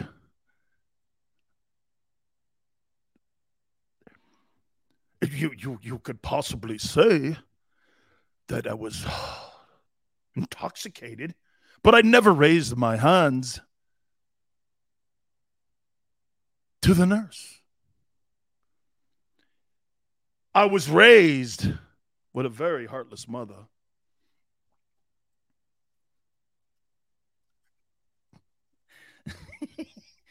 I'm sorry, Johnny Depp makes me laugh every time I tune that on. Hey, stand in line, kid. I was raised with. It's like Thomas Paine. I was raised by coyotes. Justice for Johnny, Hugh says. I was raised by coyotes, and I'm making sure that everyone knows that I was abused by monkeys. EC says, You're too sexy. The nurse wanted to see Big Sills and Nicole Yans. How you doing? Oh man, I hate hospitals too. My aunt gets on my on my shit. She's like, Jesus Criminy, you spend all that money and you won't even buy a damn aspirin. Right. oh my God. Real good drama there. Depp is a poster boy for drug induced ah, man, would he get crushed in Philadelphia? when he abused a monkey. No, no. I wasn't angered when she put my.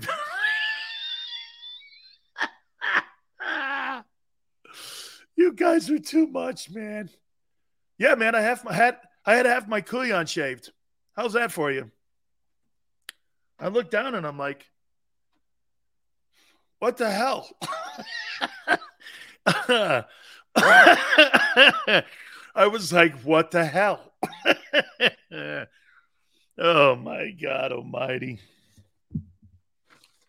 Oh, good grief almighty, right, man? oh my God. Oh. I, I I really hate sometimes going over facts with you guys. Okay? I really do. I saw that article today. Howie's the sixth best talent evaluator in the league. Wow, maybe I'm wrong. he gets a C. You know what C means, right? Congratulations for doing your job.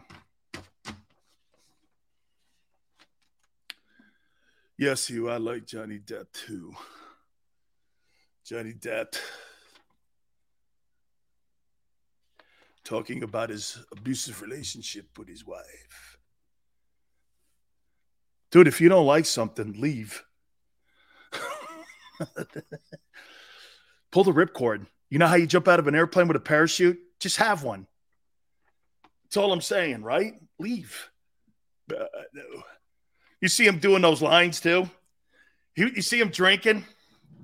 The the the, um, the attorney goes, "Could you have been intoxicated there?" Well, I suppose so. And the noise you heard in the background. Excuse me, Mr. Depp, do you know what that noise is? Woodpecker? Uh, try again. Someone knocking on the door? Uh, try again. No, Mr. Depp, that's you cutting coke and putting a rail down and you uh, inhaling it. uh, well, yes, that could maybe have been. I, I turned it off because I keep laughing so hard. Holy cow. Not the place you want to be if you're Johnny Depp right now. Unbelievable. All right, friends, do me a favor. Our friends at Morgan and Morgan, where the fee is free, means this. If you're in the search of an attorney, that is the most important thing you could possibly be going through right now is making sure that if you're in a situation that you need to have compensation, if you were hurt or you were injured on a job, finding that attorney is one of the most important things that you could possibly do. And at Morgan and Morgan, that's the number one thing that they do for the people, not a slogan. It's who they are, it's what they are. They've built their reputation with that line, making sure you understand over the last 30 years, they've received $13 billion in compensation for their clients because they go to battle for you with over 800 attorneys and offices in Philadelphia, Florida, New York, and across the country. Size matters. Okay. Size matters here.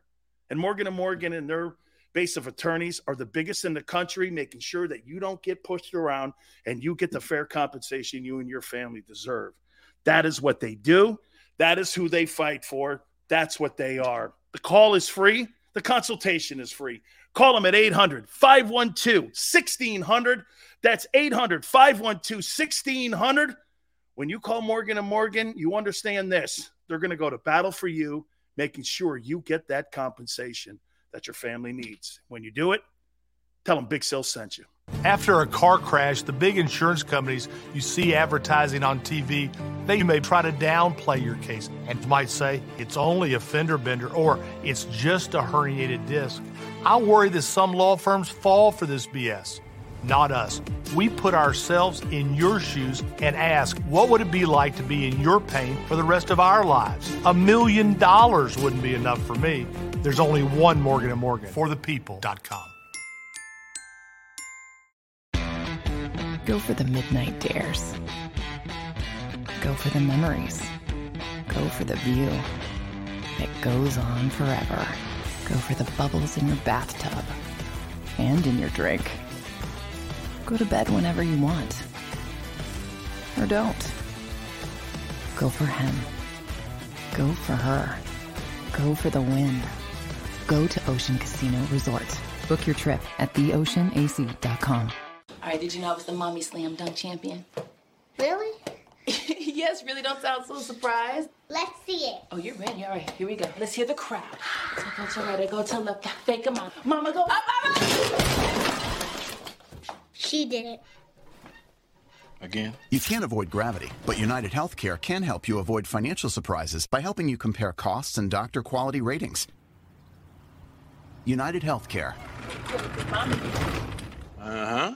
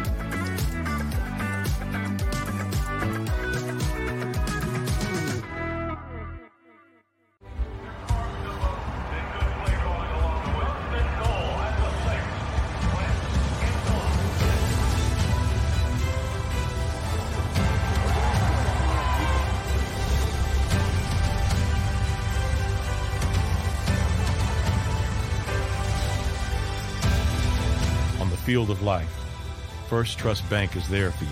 Champions on three. One, two, three. Because Philadelphia dreams deserve a Philadelphia bank. At Stateside Vodka, every new customer gets the world's best rocks glass, free. You're telling me that bottle is cut in half? You could say that.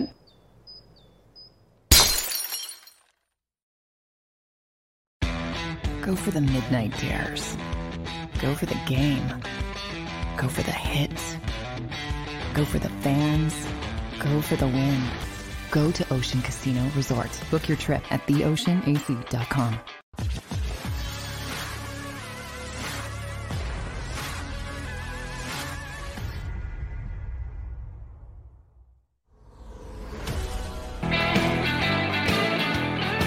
Welcome back. National Football Coach Boy Big Hill. Hit the like button.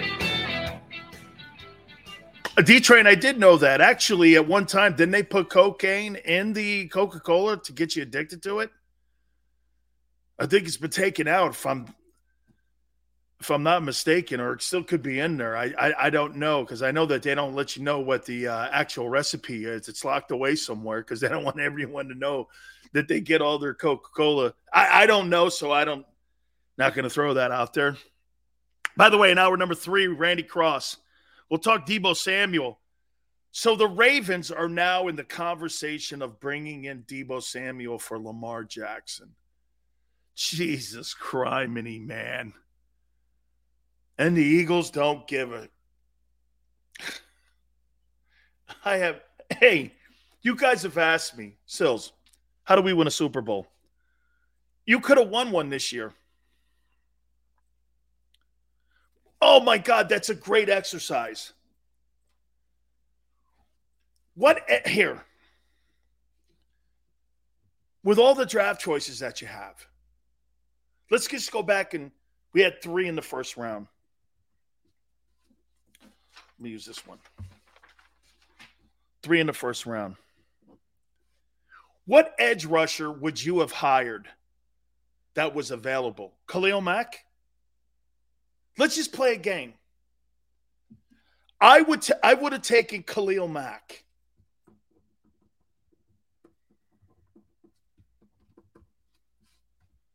My edge.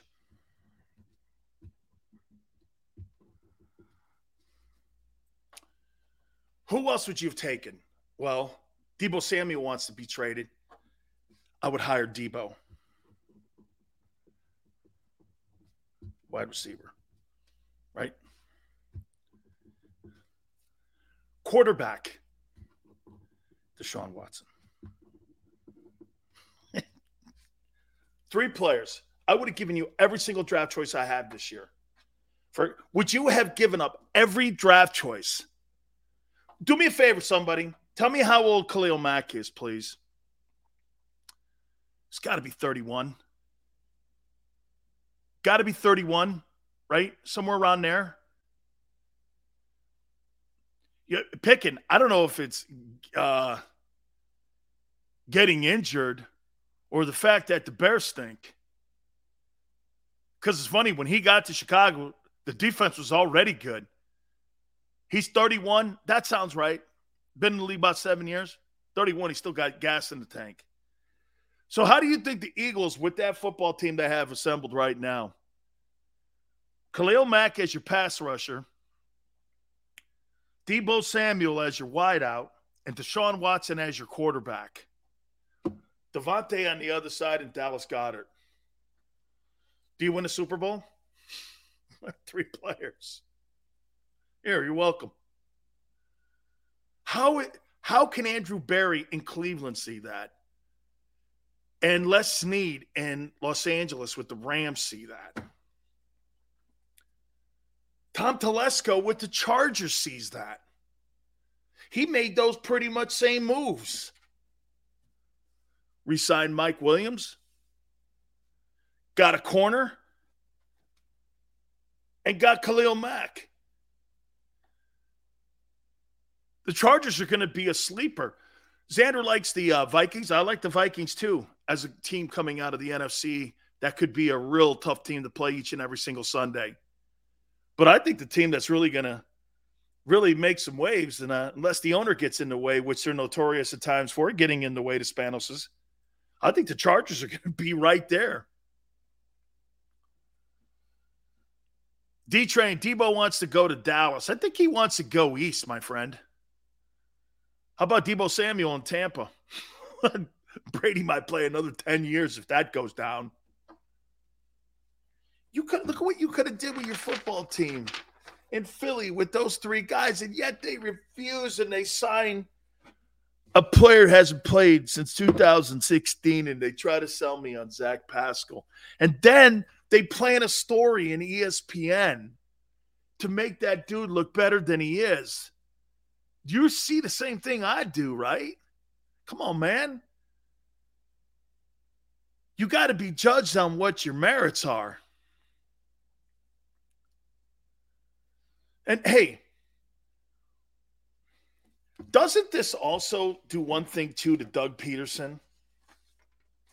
You see, Doug Pederson not being in the Philadelphia Eagle organization any longer, you know what else it does? It it diminishes Doug's importance and how important it was to coach all those players up through all those injuries. Let me ask you this. Am I right when I say this? Because Barrett told me this. As the Eagles were getting into the playoffs, there was numerous injuries in the O line. There were numerous injuries all over the football team going into the playoffs. And it was like the next man up mentality. Guys, that's coaching. That's not some dude with a pencil and an eraser in the front office going, hey, it was, uh, you know, we were the people that put these people in. Man, you got to coach that. That is a great coaching job. That's a phenomenal coaching job. Paul says the players played for Doug.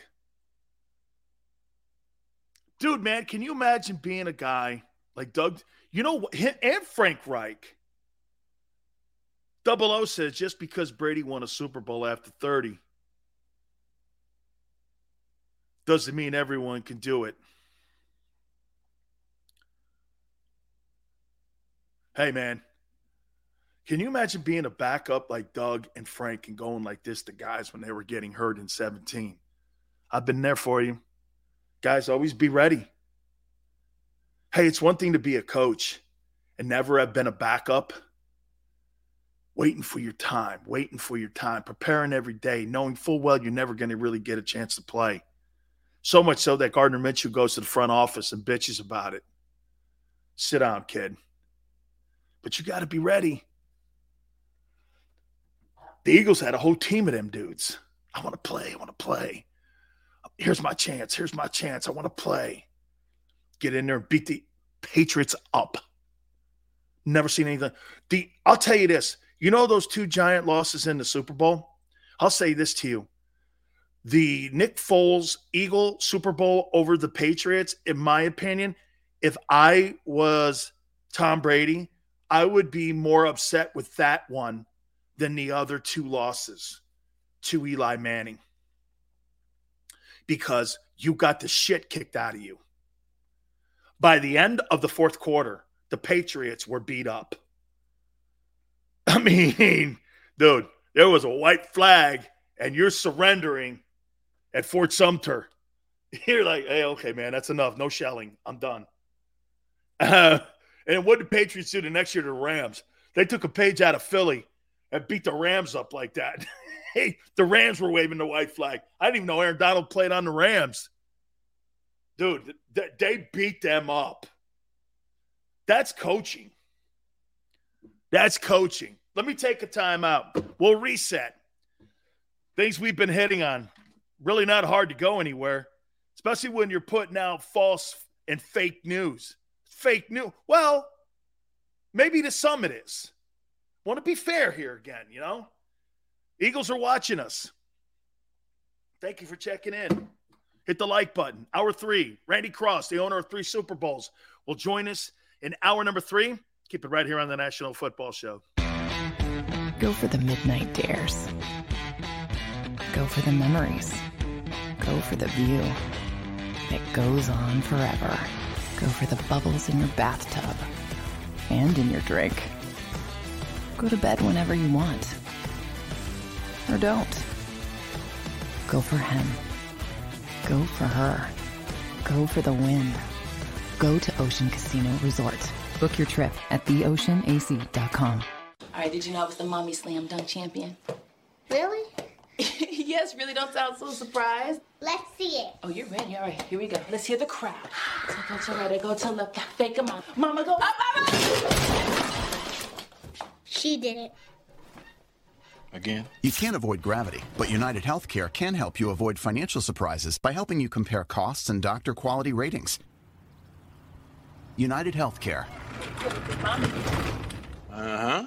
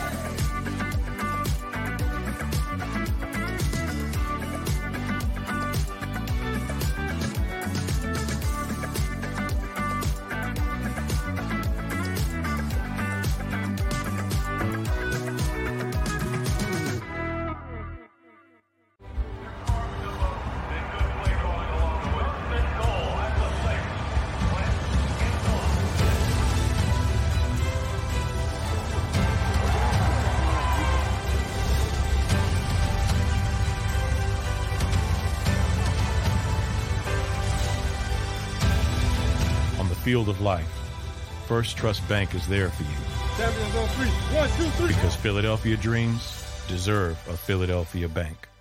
At Stateside Vodka, every new customer gets the world's best rocks glass. Free. You're telling me that bottle is cut in half? You could say that.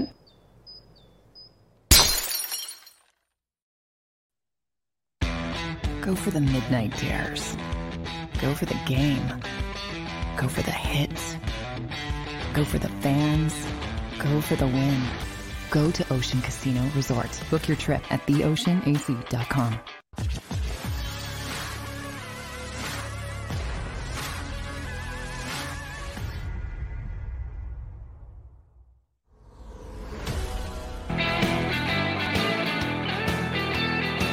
number three, rolling right through this Football Friday here and really this Sports Friday. We appreciate everybody coming aboard. Thank you so much. Please hit the like button. Randy Cross, the owner of three NFL championships with the San Francisco 49ers, will give us the latest on what's going on with Deebo Samuel and why he wants out of San Francisco.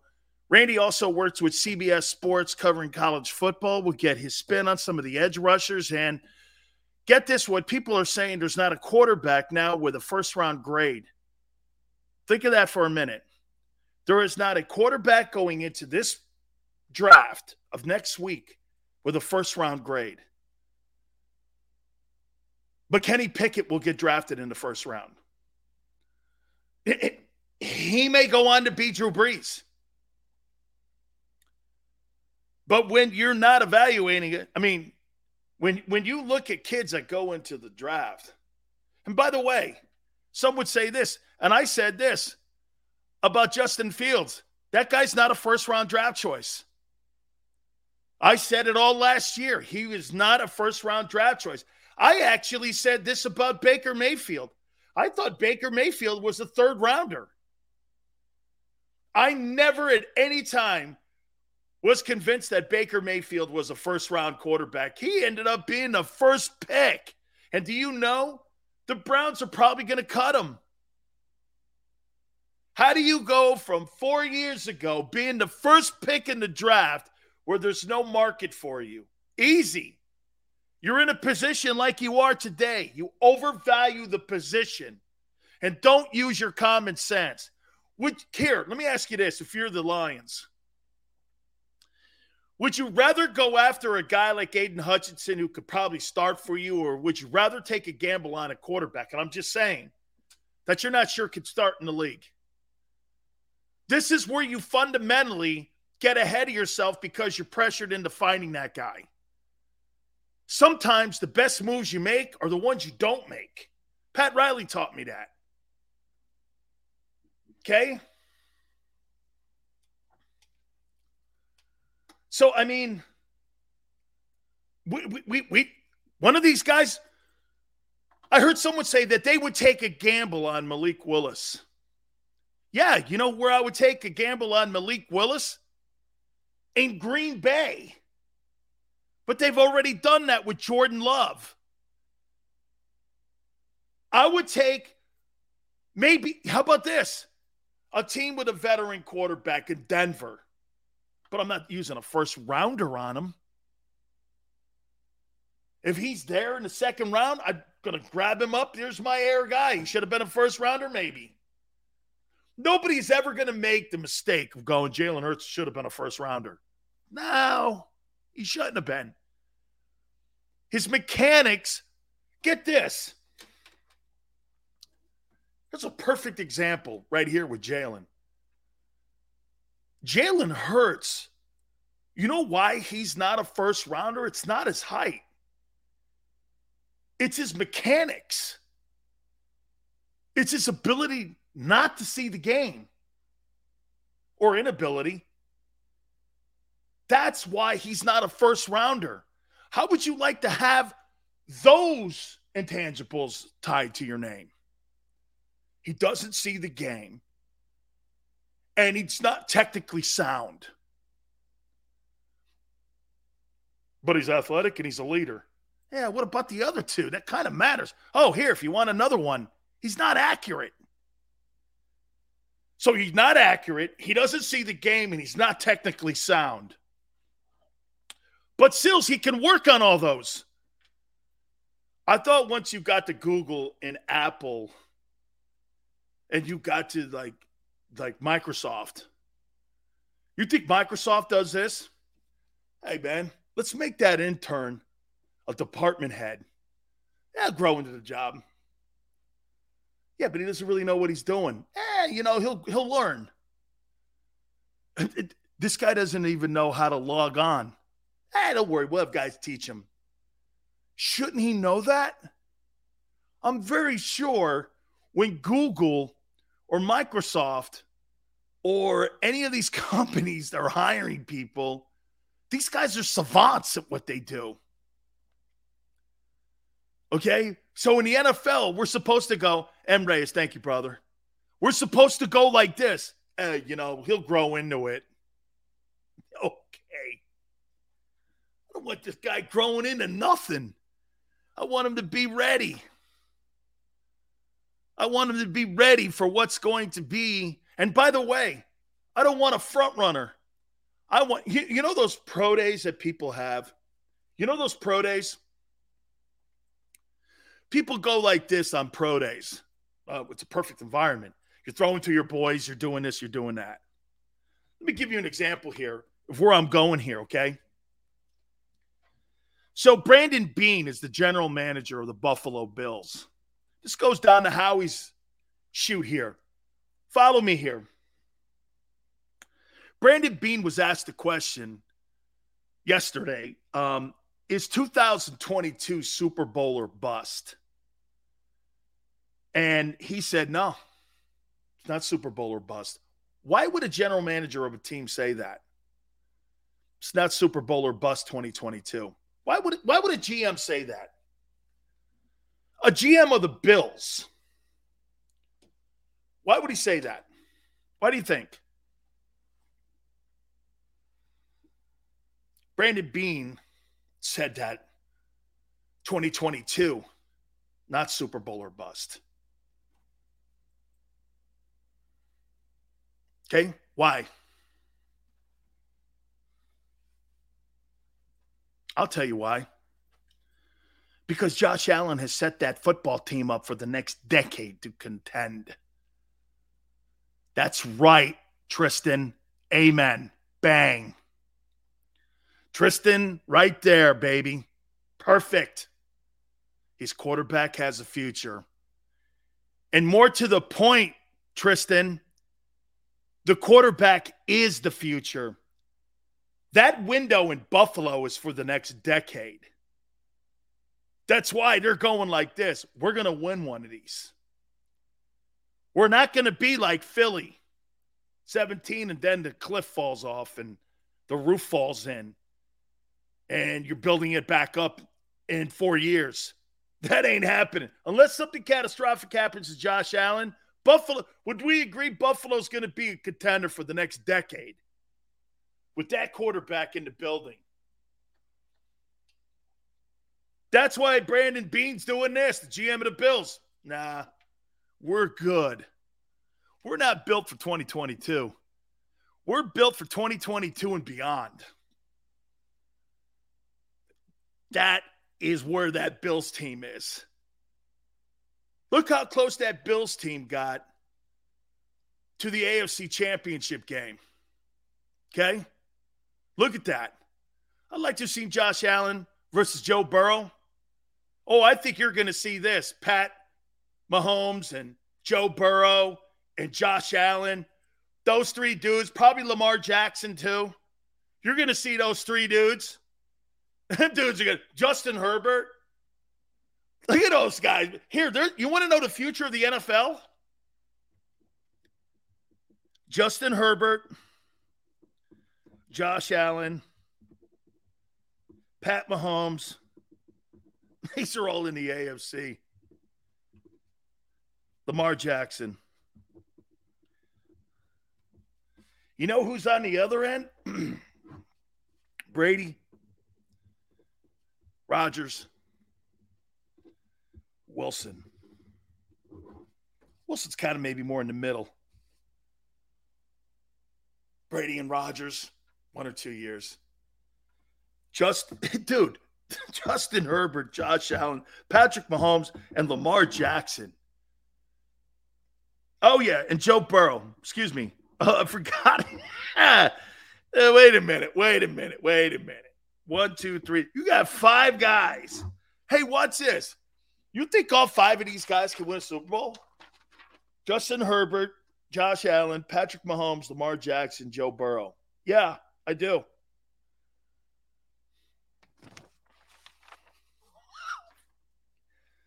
And we have Jalen. But he'll get better reading defenses. How long did it take these guys to get better at reading defenses? Or did they already know? Where's where's Trevor Lawrence going to be in that? So wait, oh my God, Steve, jeez, Steve, why are these guys all in the AFC? Okay, wait a minute. Yeah, he could win too. Justin Herbert, Josh Allen, Patrick Mahomes, Lamar Jackson, Joe Burrow, and Deshaun Watson. There's six dudes that could win a Super Bowl. And Doug's dude, Trevor Lawrence.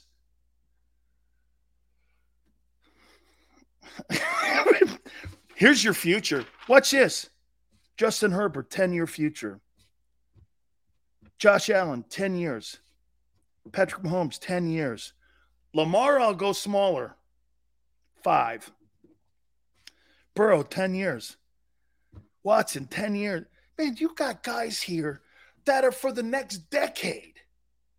And we're talking about, hey, you think Jalen gets the 2022 year? Where are you in the quarterback world for quarterback contention? Well, we'll find out after. this is the third year. Oh, yeah. And I forgot. You got the six bets drafter in the NFL with it. What is that number? 82 and 78 and one. Yeah. With the C average. We looked at the drafts in the first hour. I see what my aunt's saying now. Because see, when I say things, it doesn't. It does. and Xander's like, "We're in the land of misfit toys."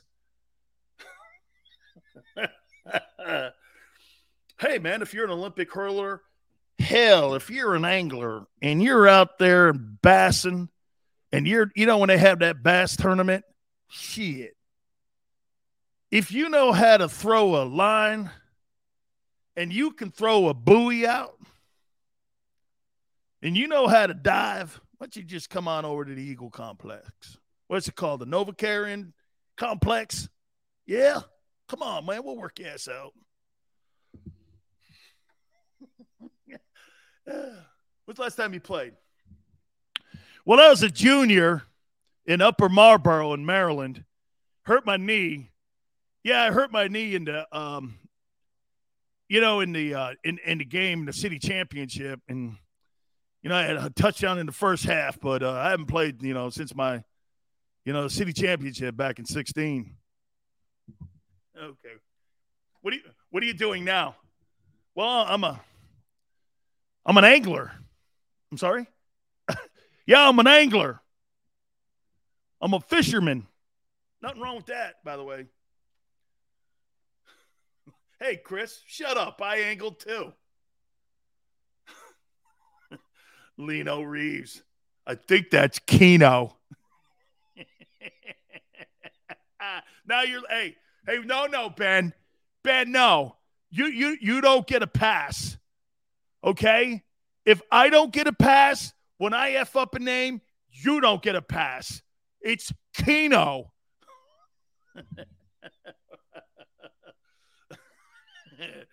oh man. Who's left to get, honestly? Our hands are tied with Jalen. I know our Anthony. Just go to battle with him. That's what you're to do. That's where we are. And, and watch this. Where? Do the Eagles have a bad team? Absolutely not. Guys, please, if I've made that seem that way, I'm sorry. That's not what I'm saying here. That's not what I'm saying. I don't want anybody to think that. I'm just saying that you're not really a contender. I, I don't know who said it earlier, but you're you're George, a George Wilson. Thank you. Could always, eh. What was it? Rasul Douglas?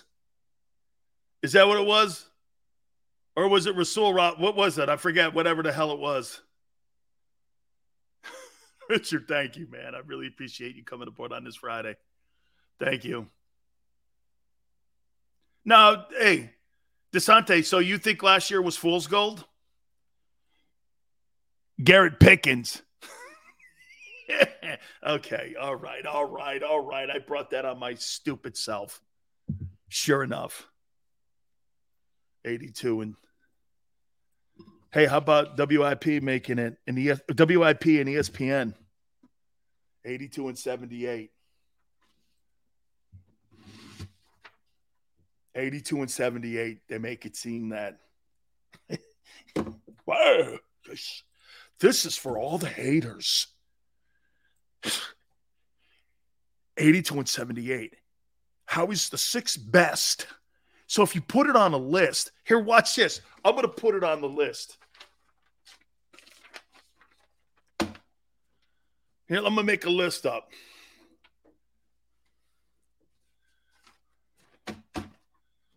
The best Scoongeel. no, Rakeem Douglas. Yeah, Akeem Olajuwon plays DB for the uh, Eagles now. Yeah, so if ESPN puts it on a list, it matters. There's some stiff that's sitting in a cubicle that got an email, like I got an email yesterday from the Eagles that said, Hey, did you know that Philly is the sixth best drafting team since 2022? I know the record doesn't show that, but by the by the numbers, it does. Well, what numbers? Well, we have them here. Where'd you get those numbers from? Beijing. Oh, whoa. Hey, you know ESPN in Beijing, hand in hand with the NBA. You know those numbers add up sometime. Hey, if you get numbers from China, they add up. Randy Cross right around the corner. We will talk with him and get his thoughts on what's going on with Deebo Samuel. Please hit the like button. Keep it right here on the National Football Show. Go for the midnight dares. Go for the memories. Go for the view that goes on forever. Go for the bubbles in your bathtub and in your drink. Go to bed whenever you want. Or don't. Go for him. Go for her. Go for the win. Go to Ocean Casino Resort. Book your trip at theoceanac.com. All right, did you know I was the mommy slam dunk champion? Really? yes, really don't sound so surprised. Let's see it. Oh, you're ready. All right, here we go. Let's hear the crowd. So go to right, go to left, fake a mom. Mama go up, up, up. She did it. Again? You can't avoid gravity, but United Healthcare can help you avoid financial surprises by helping you compare costs and doctor quality ratings. United Healthcare. Uh huh.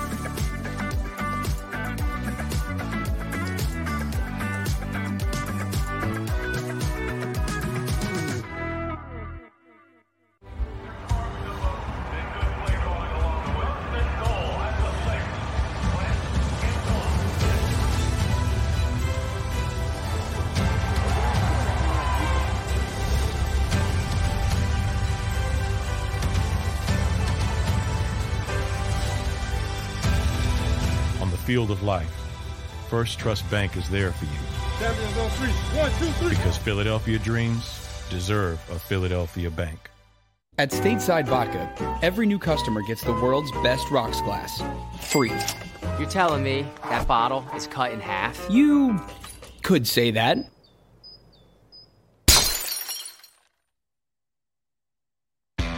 Go for the midnight dares. Go for the game. Go for the hits. Go for the fans. Go for the win. Go to Ocean Casino Resort. Book your trip at theoceanac.com.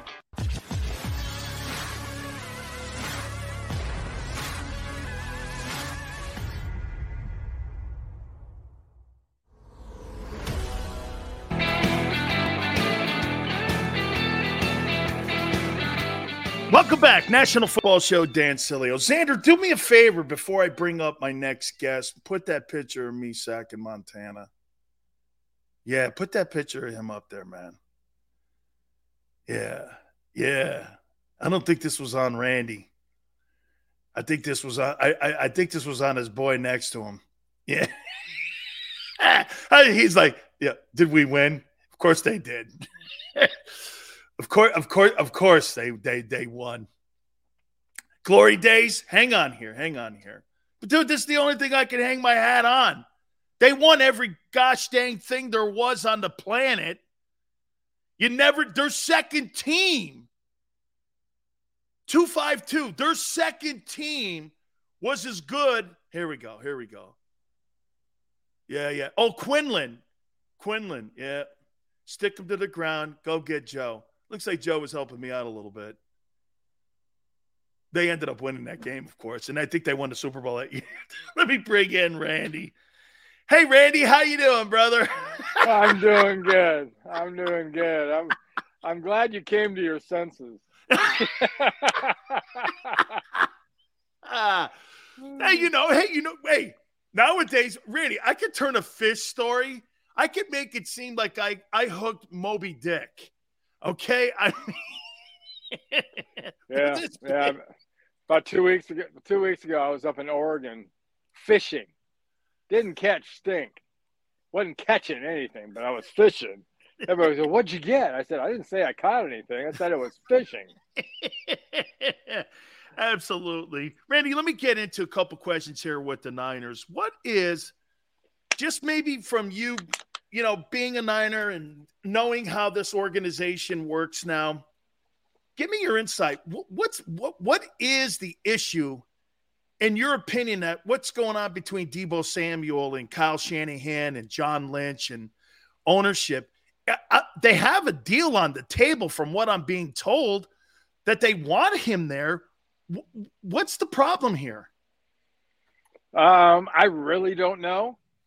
Uh, to be the, the, the quick and fast answer, um, it's you know you you take that, and then you do the normal extrapolation that happens with social media, and suddenly he's being disrespected, and suddenly they they they want him to go ahead and go find a trade for your talents or blah blah blah blah blah.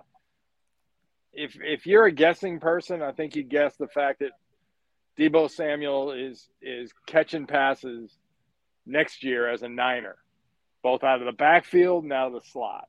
So I I, I don't know. I, I I think the this kind of sports world generally lose their loses their mind this time of the year because of the draft and because of you know the deals that people make and everyone wants to be that guy and you know if there's any i guess acrimony in that relationship it's not hard for niner fans to go oh well okay if he's got to be traded we can get some of that capital we gave up to get Trey Lance and we can get it back into this draft or next year's draft or so I don't know. And until you hear it coming out of John Lynch's mouth or Kyle Shanahan's mouth, I I don't really put much stock in it.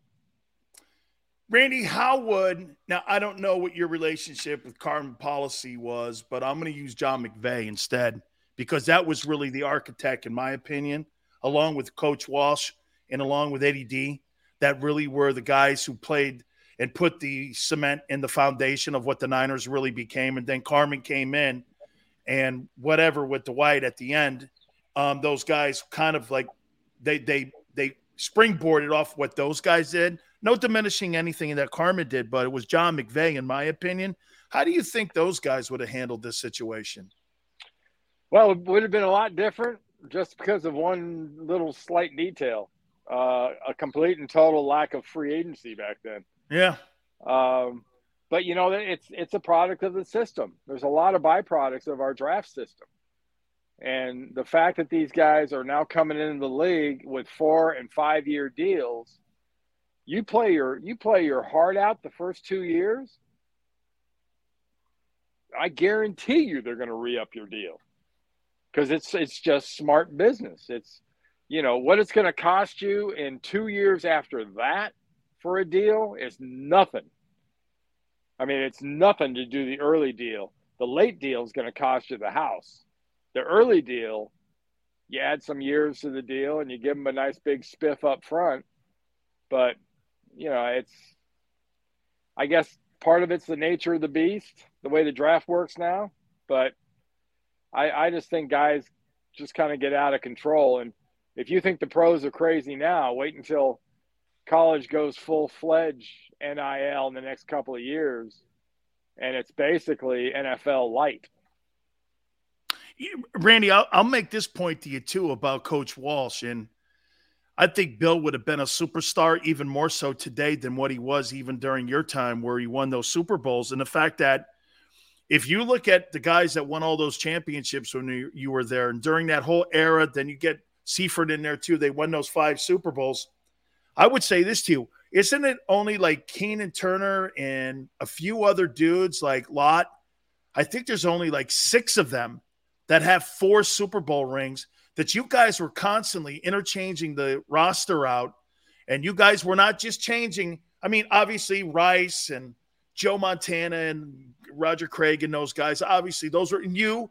You guys were staples on that team, but didn't Bill change that roster out a lot each and every single year? I mean, yeah. he, he would have been just as productive and maybe more so because he was actually dealing with a cap and he didn't even have a cap back in those days.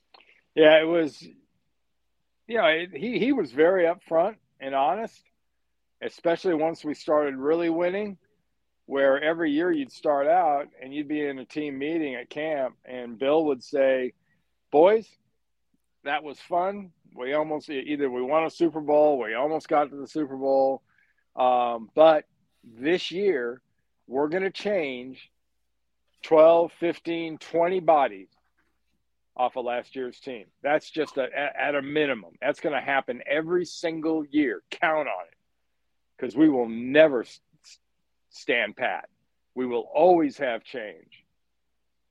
And, you know, some people always kind of looked at a lot of teams and said, you know, you, you got to stand pat. That's so good. And I think it's one of the things that made Bill different was Bill, Bill developed, I think, especially after we uh, the bed in 82, uh, it made it a lot easier to be, you know, a, a little bit more of a mercenary attitude. But yeah, that was, that was standard operating procedure, Dan. It was, you knew that up front that he was he was going to cut starters going into the next season. That was getting you know that's why when the, the whole thing happened with Joe and Steve and all that drama, you know, were you surprised? No, not really. It just it was finally his turn. You know, because it was everybody's turn eventually. He had the end of season meeting we always had, and he'd sit down, he'd look at you, and man, you see people's faces coming out of that meeting. Like Keith Fahnhorst one time, he comes out of that meeting. I want to say after '84, after our second Super Bowl, and I looked at him. I said, "Farney, what's up with you?" He goes, "Bill just told me I have like one or two years left." And I might play I might play three or four, but I'm only going to play one or two here. And I he kind of sat there and he went, "Son of a bitch." but he but he did that Dan to everybody. And he'd tell you he'd tell you up front. Would he so, talk to Joe like that? Oh, everybody. Everybody got. Wasn't it a true story, Randy, that there was a cut? There was a conversation in the building that they may trade Montana to Denver to try to potentially bring in John Elway, maybe, and that he at the very end he goes, No, Joe's got more Super Bowls to win here. And Joe, I'm going with Joe. But he it, it, there was at least a conversation about it. Yeah. Well, I think I think the that conversation died right after about the first five minutes of Super Bowl 24 when they whipped their ass 55 to 10. It was like, nah, I don't think we're making that trade. I think, I think, I think they had the right guy. I think. Hey, Randy, here's this: and Joe Montana's four Super Bowl wins. He had a quarterback rating of 135, no interceptions, and 12 touchdowns. yeah, I mean, I think that's efficient.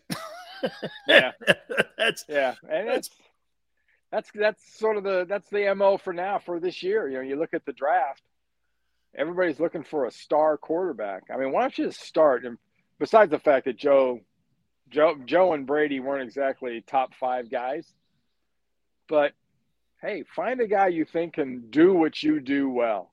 And if you're really lucky, which the draft is all about luck, then you're gonna you're gonna find a guy that's gonna be doing it for 10, 15 years at a high level. I heard a story yesterday from Jerry Rice, and Jerry Rice was talking about draft day and Mississippi Valley State. Everyone knows he went to a small school, and he was just under the impression that he wasn't going to get drafted. And all of a sudden, he gets a phone call, and it's Bill Walsh, and he goes, Hey, congratulations, you're a 49er. He goes, Holy shit, I get to meet Montana. I get to meet all these guys who won all these Super Bowls. My God. I mean, the guy, it shows you a little bit on how Bill saw things because he was looking at, at the at this all-star camp and he was looking at this guy, Rooster Jones.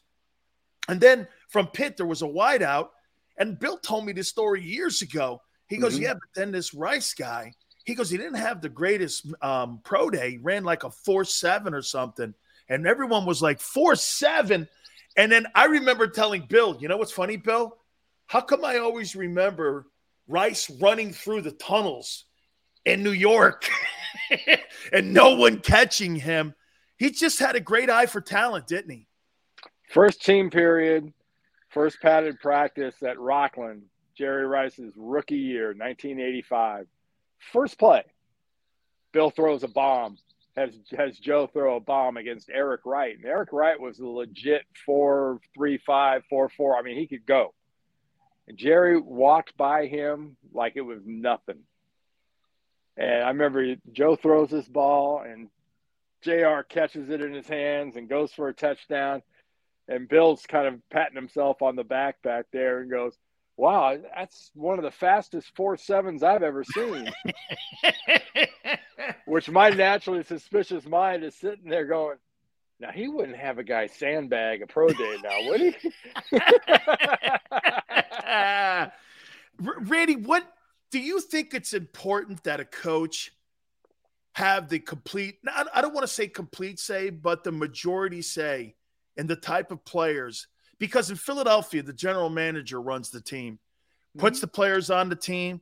He is a guy that puts the coaching staff in the coaches' rooms too. Is it more? It, it, have we gotten away from that where the coach doesn't have that autonomy any longer in the conversations of building a football team? You think that's why sometimes we see so many misses now when it comes to the NFL draft? Well, in some cases, um, I think that's true. Uh, and, you know, that blind pig once in a while finds that nut. So, you know, they do have a Super Bowl ring, you know, a fairly recent variety. Um, but no, I, I, I'm with you. I general managers ought to be evaluators. General managers ought to be traders. General managers ought to be a lot of stuff, but you know they're not coaches. And I think the coaches, if you have the right one, um, if you've got guys like Shanahan, and you've got guys like Reid, or you've got go down that list, you want the people. Those are the people that should be telling you what they need, not you telling them what they need. So, I think you answered a little bit my next question here, though. Kyle Shanahan, overrated or underrated as a coach? Um, maybe overrated till he wins that Super Bowl. He's had some good success. He's had some some some you know some runs in some years, whether it's this year or a couple of years before that, um, that are pretty exemplary. But you know the standard that the standard there isn't pretty exemplary. So you know it's it's about those trophies.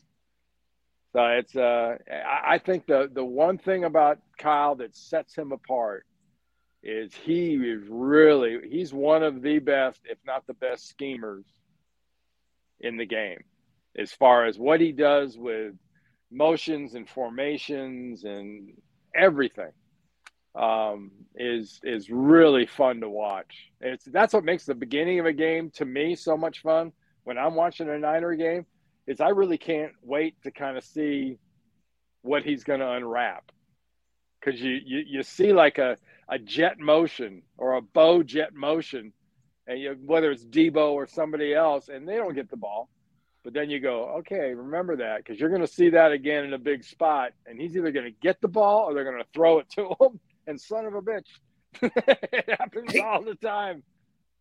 Randy, the worst thing, folks, and I'll tell you this the worst thing is when you're playing against a cross Niner team. Walsh has got these first 30 plays or whatever it was.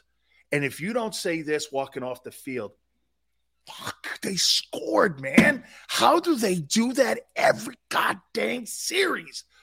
The first series. And then I realized that when you're a pass rusher and you're going against your opponent, you're going to practice the first three pass rush moves all week long on a guy's weakness. And you're going to do that all week long. So, what Bill did was Bill took that mentality and said, the weakness of that defense is this. And this is what the first 30 plays are going to be against that defense. And then we'll tree off from there. Am I right? When I, because I look years removed from that. Because if I'm playing against a guy and I'm going against Jesse Sapolu, I'm going to go like this. Let me try to get inside on that guy's inside foot here. Let me see where he goes here. Get in a three over here with the defensive tackle, and I'll get over here in a shade one. And you try working these pass rush moves. Am I right? That's how Bill looked at every game. Yeah, you know the the the crazy thing when he first started doing that, you know, we looked at it and kind of went, "Oh, okay," because he'd be he'd, he'd do it on Saturday night. He'd give us our first 20, first 30, whatever it was Um, and it was cool. What it was really for, I was always convinced, were two things. One, it gave you an idea of what he was thinking, of what he wanted to achieve. And like I said about that that bow jet motion, um, you'd see him call plays in the first ten that that was meant to influence the play in the third quarter. Um, the run plays that were called in the first 10 plays were meant to come back in the end of the second quarter as play action passes. The play action passes early in the game were meant to come back later in the game as those runs. I mean, it, it would just happen and they'd kind of feed off each other, but it would take you, let's say the average game has 65, 70 plays. You know, when it was the top 20, you wouldn't get through all 20 of those plays in a game, but you'd know exactly what he was thinking going into the game. Let me throw one off you here. Lawrence Taylor, Reggie White, bigger impact on an offense. When you're scheming against those two guys, which guy did you fear more, Reggie or LT? Who did Bill look at and say, this guy here could wreck a game? Well, we had, you know, if if if Lawrence Taylor was Superman, we had his kryptonite because our kryptonite was a guy by the name of John Ayers who played left guard, and John had gigantic legs and long arms and big old hands, and he was a great pass blocker. And he frustrated LT. And that was something that was always kind of fun to see. Didn't Um, you guys run at him? Run Yeah. at him more? You ran Oh, yeah. at him instead of letting him catch t- game uh, players from behind in pursuit, right? Yeah. Oh yeah. Yeah. But I mean, to answer your question, I would say Reggie was probably just harder to game plan because he had, and he it seemed Buddy gave him carte blanche that he was looking. He'd stand in the huddle, defensive huddle. excuse me. He'd watch you break the huddle, and he'd decide what position he's going to play. So then it was incumbent upon you know Joe and the coach. They've got to learn to eventually start you know shifting things around. LT was going to be a right outside linebacker, and he was going to ruin you from outside right outside linebacker. Um, you know, it was a it was a it was a wonder. Some days he could actually run and play and jump and go and do everything because he was a maniac. But yeah, I mean, I, I would say Reggie. Reggie was a guy that I think made people game plan all over. Two last questions for you. Um, I threw this out to people when they say that this upcoming NFL draft with the quarterbacks in it, you know, there's no first round grades. And I, I went back and I said, well, a lot of people didn't really think much of the 79 draft. I mean, you had Phil Simms and Joe Montana in that draft, and those guys won six Super Bowls. I mean, you got to let it kind of play out. I don't think that we're seeing a lot of like graded first round guys coming out, but do you think that's fair? Let's wait until these guys get their helmets before we really make an assessment on whether or not they could transition into the league. Yeah, I, I, I agree with you 100% on that, Dan. Uh, based mainly on the fact that, hey, they're running the offenses now. The NFL has got smart and figured out, hey, that wide open stuff, people like that. and it works. Um, so the guy, the stuff that Malik Willis ran at Louisville, he's going to be able to run a lot of that same stuff wherever he goes. The stuff that Kenny Pickett ran at UNC, I saw him in the ACC championship game. tell you, the kid can run. He can throw on the move. So you know, is he is he gonna is he is he the, the next um, Trevor Lawrence? Yeah, not by paycheck because he ain't going number one. I, I can tell you that. But I think guys like Pickett and Willis are going to be damn good. I'm not I'm not quite as sold on how necessarily. How about I- I- Corral? Corral, yeah, could be. Depends on depends on how he runs sort of the other stuff. You know, because you're still going to have to run some regular NFL stuff, and you're still going to have to be a really quick bang bang line of scrimmage, and that millisecond after the snap, you're going to have to be able to dissect the defense. And You know, how much of that did he do at Ole Miss? How much how much full field stuff do you do in some of these offenses? That was the knock against all the air raid guys was they weren't reading the whole defenses, that they were just the little pieces of the D they'd go with. And if, you know, that guy does this, we go here, you know, that type of stuff. Hey, real quick before I let you go, does Mr. DeBartolo still take you up to the casino up at his place? Does he still get you guys up there once a year? Oh, you mean the Fourth of July deal? Yeah, yeah. That's the difference between today's Niners and your Niners. Is Mr. D truly loved you guys. Took you to Hawaii. Took you. I mean, it was like go go away. I'm sick. You're in. You're. You know. I. I don't even want to talk about it anymore. hey, hey. His most of his teams are all AARP. You know. so he's, he's he's still doing that stuff. So yeah, yeah.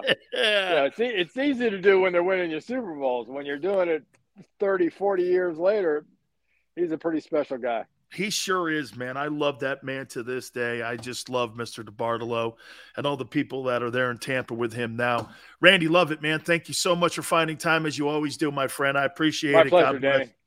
That is my friend Randy Cross, the owner of three Super Bowl championships. Speaking of super, my friends at Morgan and Morgan, where the fee is free, my friends. That's right. That means this. They do not get paid unless you get your fair compensation. And that's what Morgan and Morgan's all about. You know, when they say for the people, always remember this. That's not just a slogan. That's who they are. That is exactly what they do. And for over the last 30 years, $13 billion when it comes into compensation for their clients. That means when they go to battle for you, whether you're hurt or injured on the job, Morgan and Morgan is going to sit there and fight with you and for you and make sure you get your fair compensation with over 800 attorneys and offices in Philadelphia, New York, Florida, all across the country. Morgan and Morgan is there for you, making sure that you get that best compensation like I've been saying. Again, size matters. They're the biggest law firm in the country. Nobody's going to intimidate Morgan and Morgan and making sure you get that fair compensation that we so talk about all the time and they're the biggest in the country. Know this the call is free, the consultation is free. Call them at 800 512 1600. That's 800 512 1600. Three times the return on compensation when you have an attorney and you're looking if you've been injured or hurt on the job. And when you call Morgan and Morgan, do me a favor, tell them your boy Big Sill sent you. I'm John Morgan of Morgan and Morgan. When you're hit from behind in a car crash, the insurance company may try to say you can't possibly be hurt. It was only a few miles an hour. It's simply not true. You see, here's the thing. Getting hit at 10 miles per hour is like falling off of this. 15 miles per hour, like this. And only 25 miles per hour, this. Injured, dial pound law. There's only one Morgan and Morgan. Go for the midnight dares. Go for the memories. Go for the view that goes on forever. Go for the bubbles in your bathtub and in your drink. Go to bed whenever you want. Or don't. Go for him. Go for her Go for the win. Go to Ocean Casino Resort. Book your trip at theoceanac.com. All right, did you know I was the mommy slam dunk champion? Really? yes, really don't sound so surprised. Let's see it. Oh, you're ready. All right, here we go. Let's hear the crowd. So go to right, I go to left, fake a mama. Mama go up, mama! She did it. Again? You can't avoid gravity, but United Healthcare can help you avoid financial surprises by helping you compare costs and doctor quality ratings. United Healthcare. Uh huh.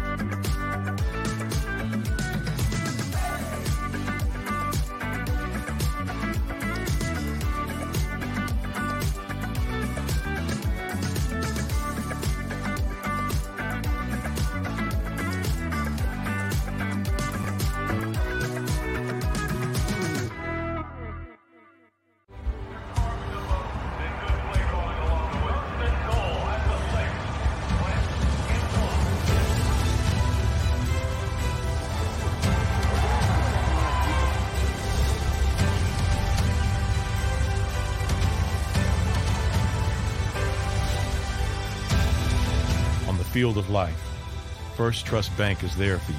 Champions on three. One, two, three. Because Philadelphia dreams deserve a Philadelphia bank.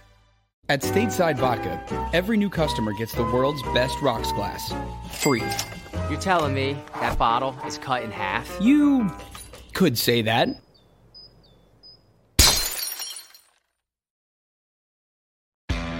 Go for the midnight dares. Go for the game. Go for the hits. Go for the fans. Go for the win. Go to Ocean Casino Resort. Book your trip at theoceanac.com.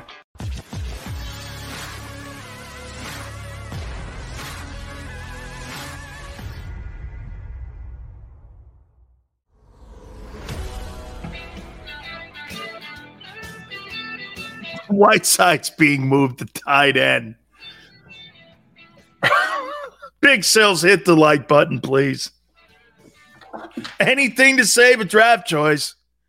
Instead of just cutting the guy loose, you suck. Hey, let's make him a kicker. Why? Because you drafted him? God almighty. Oh, man. Hey, he can block Sills. I, I yeah, but he's a second rounder. You could have got a guy like that in the seventh round. Hell, you could have got a guy in free agency to do the same job you're asking him to do. You're overpaying and you overdrafted to save your ass.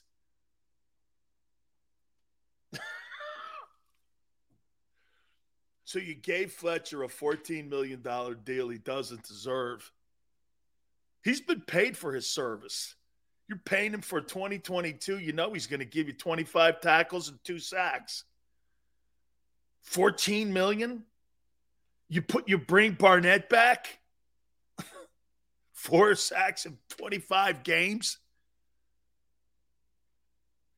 How many touchdowns does Jalen Reagor have in the last three years? I mean, this is comical. Hey, blocking tight end. He's a second round pick. I could have got that guy in the sixth round. Just to look good. Keep the guys. Wow. Cut the guy. He sucks. Move on. No, can't. Why? Well, oh, right. you don't even really have to say any words because everyone knows what we're all thinking. Ah, right. Okay. Got it. All right. Sure. That's how you talk in the front office there a little bit.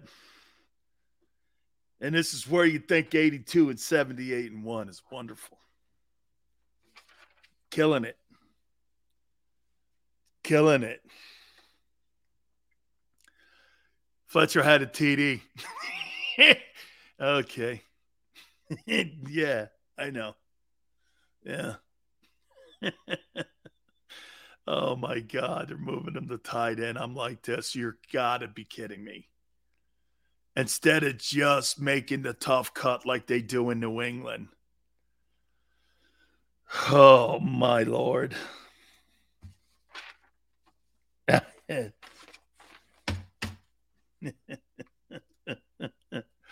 Uh, uh, no, I will not be doing that. But I do want to wish um, the Philadelphia Eagles a wonderful weekend, and I hope they get ready for um, uh, the upcoming NFL draft uh, next week. And uh, we'll be here to help you too. And we'll we'll be making sure that you know our picks get in on time and we'll be making sure. By the way, I'm not so sure if I'm going to move off my picks all that much. I'm starting to really like this guy. I watched a little bit more tape on uh, Devin Lloyd. We'll be talking about this guy next week a little bit. I don't know, man. It's funny. I've got that McDuffie dude, and I've got uh, Devin Lloyd and one of the Georgia defensive tackles. I know we traded one of the first rounders. I got it. I got it. I got it. I got it. But the two first rounders this year, I don't know. Maybe one of those three guys or two of those three guys end up landing on two of those pods. Should be interesting. Have a great weekend. Monday, Gary Cobb will join us, and we will talk some football as we get ready for the NFL draft. Make sure you have a fabulous weekend. Want to say adios to the Eagles. Howie, have a great weekend, man. You too to everybody. We shall see you on the flip side.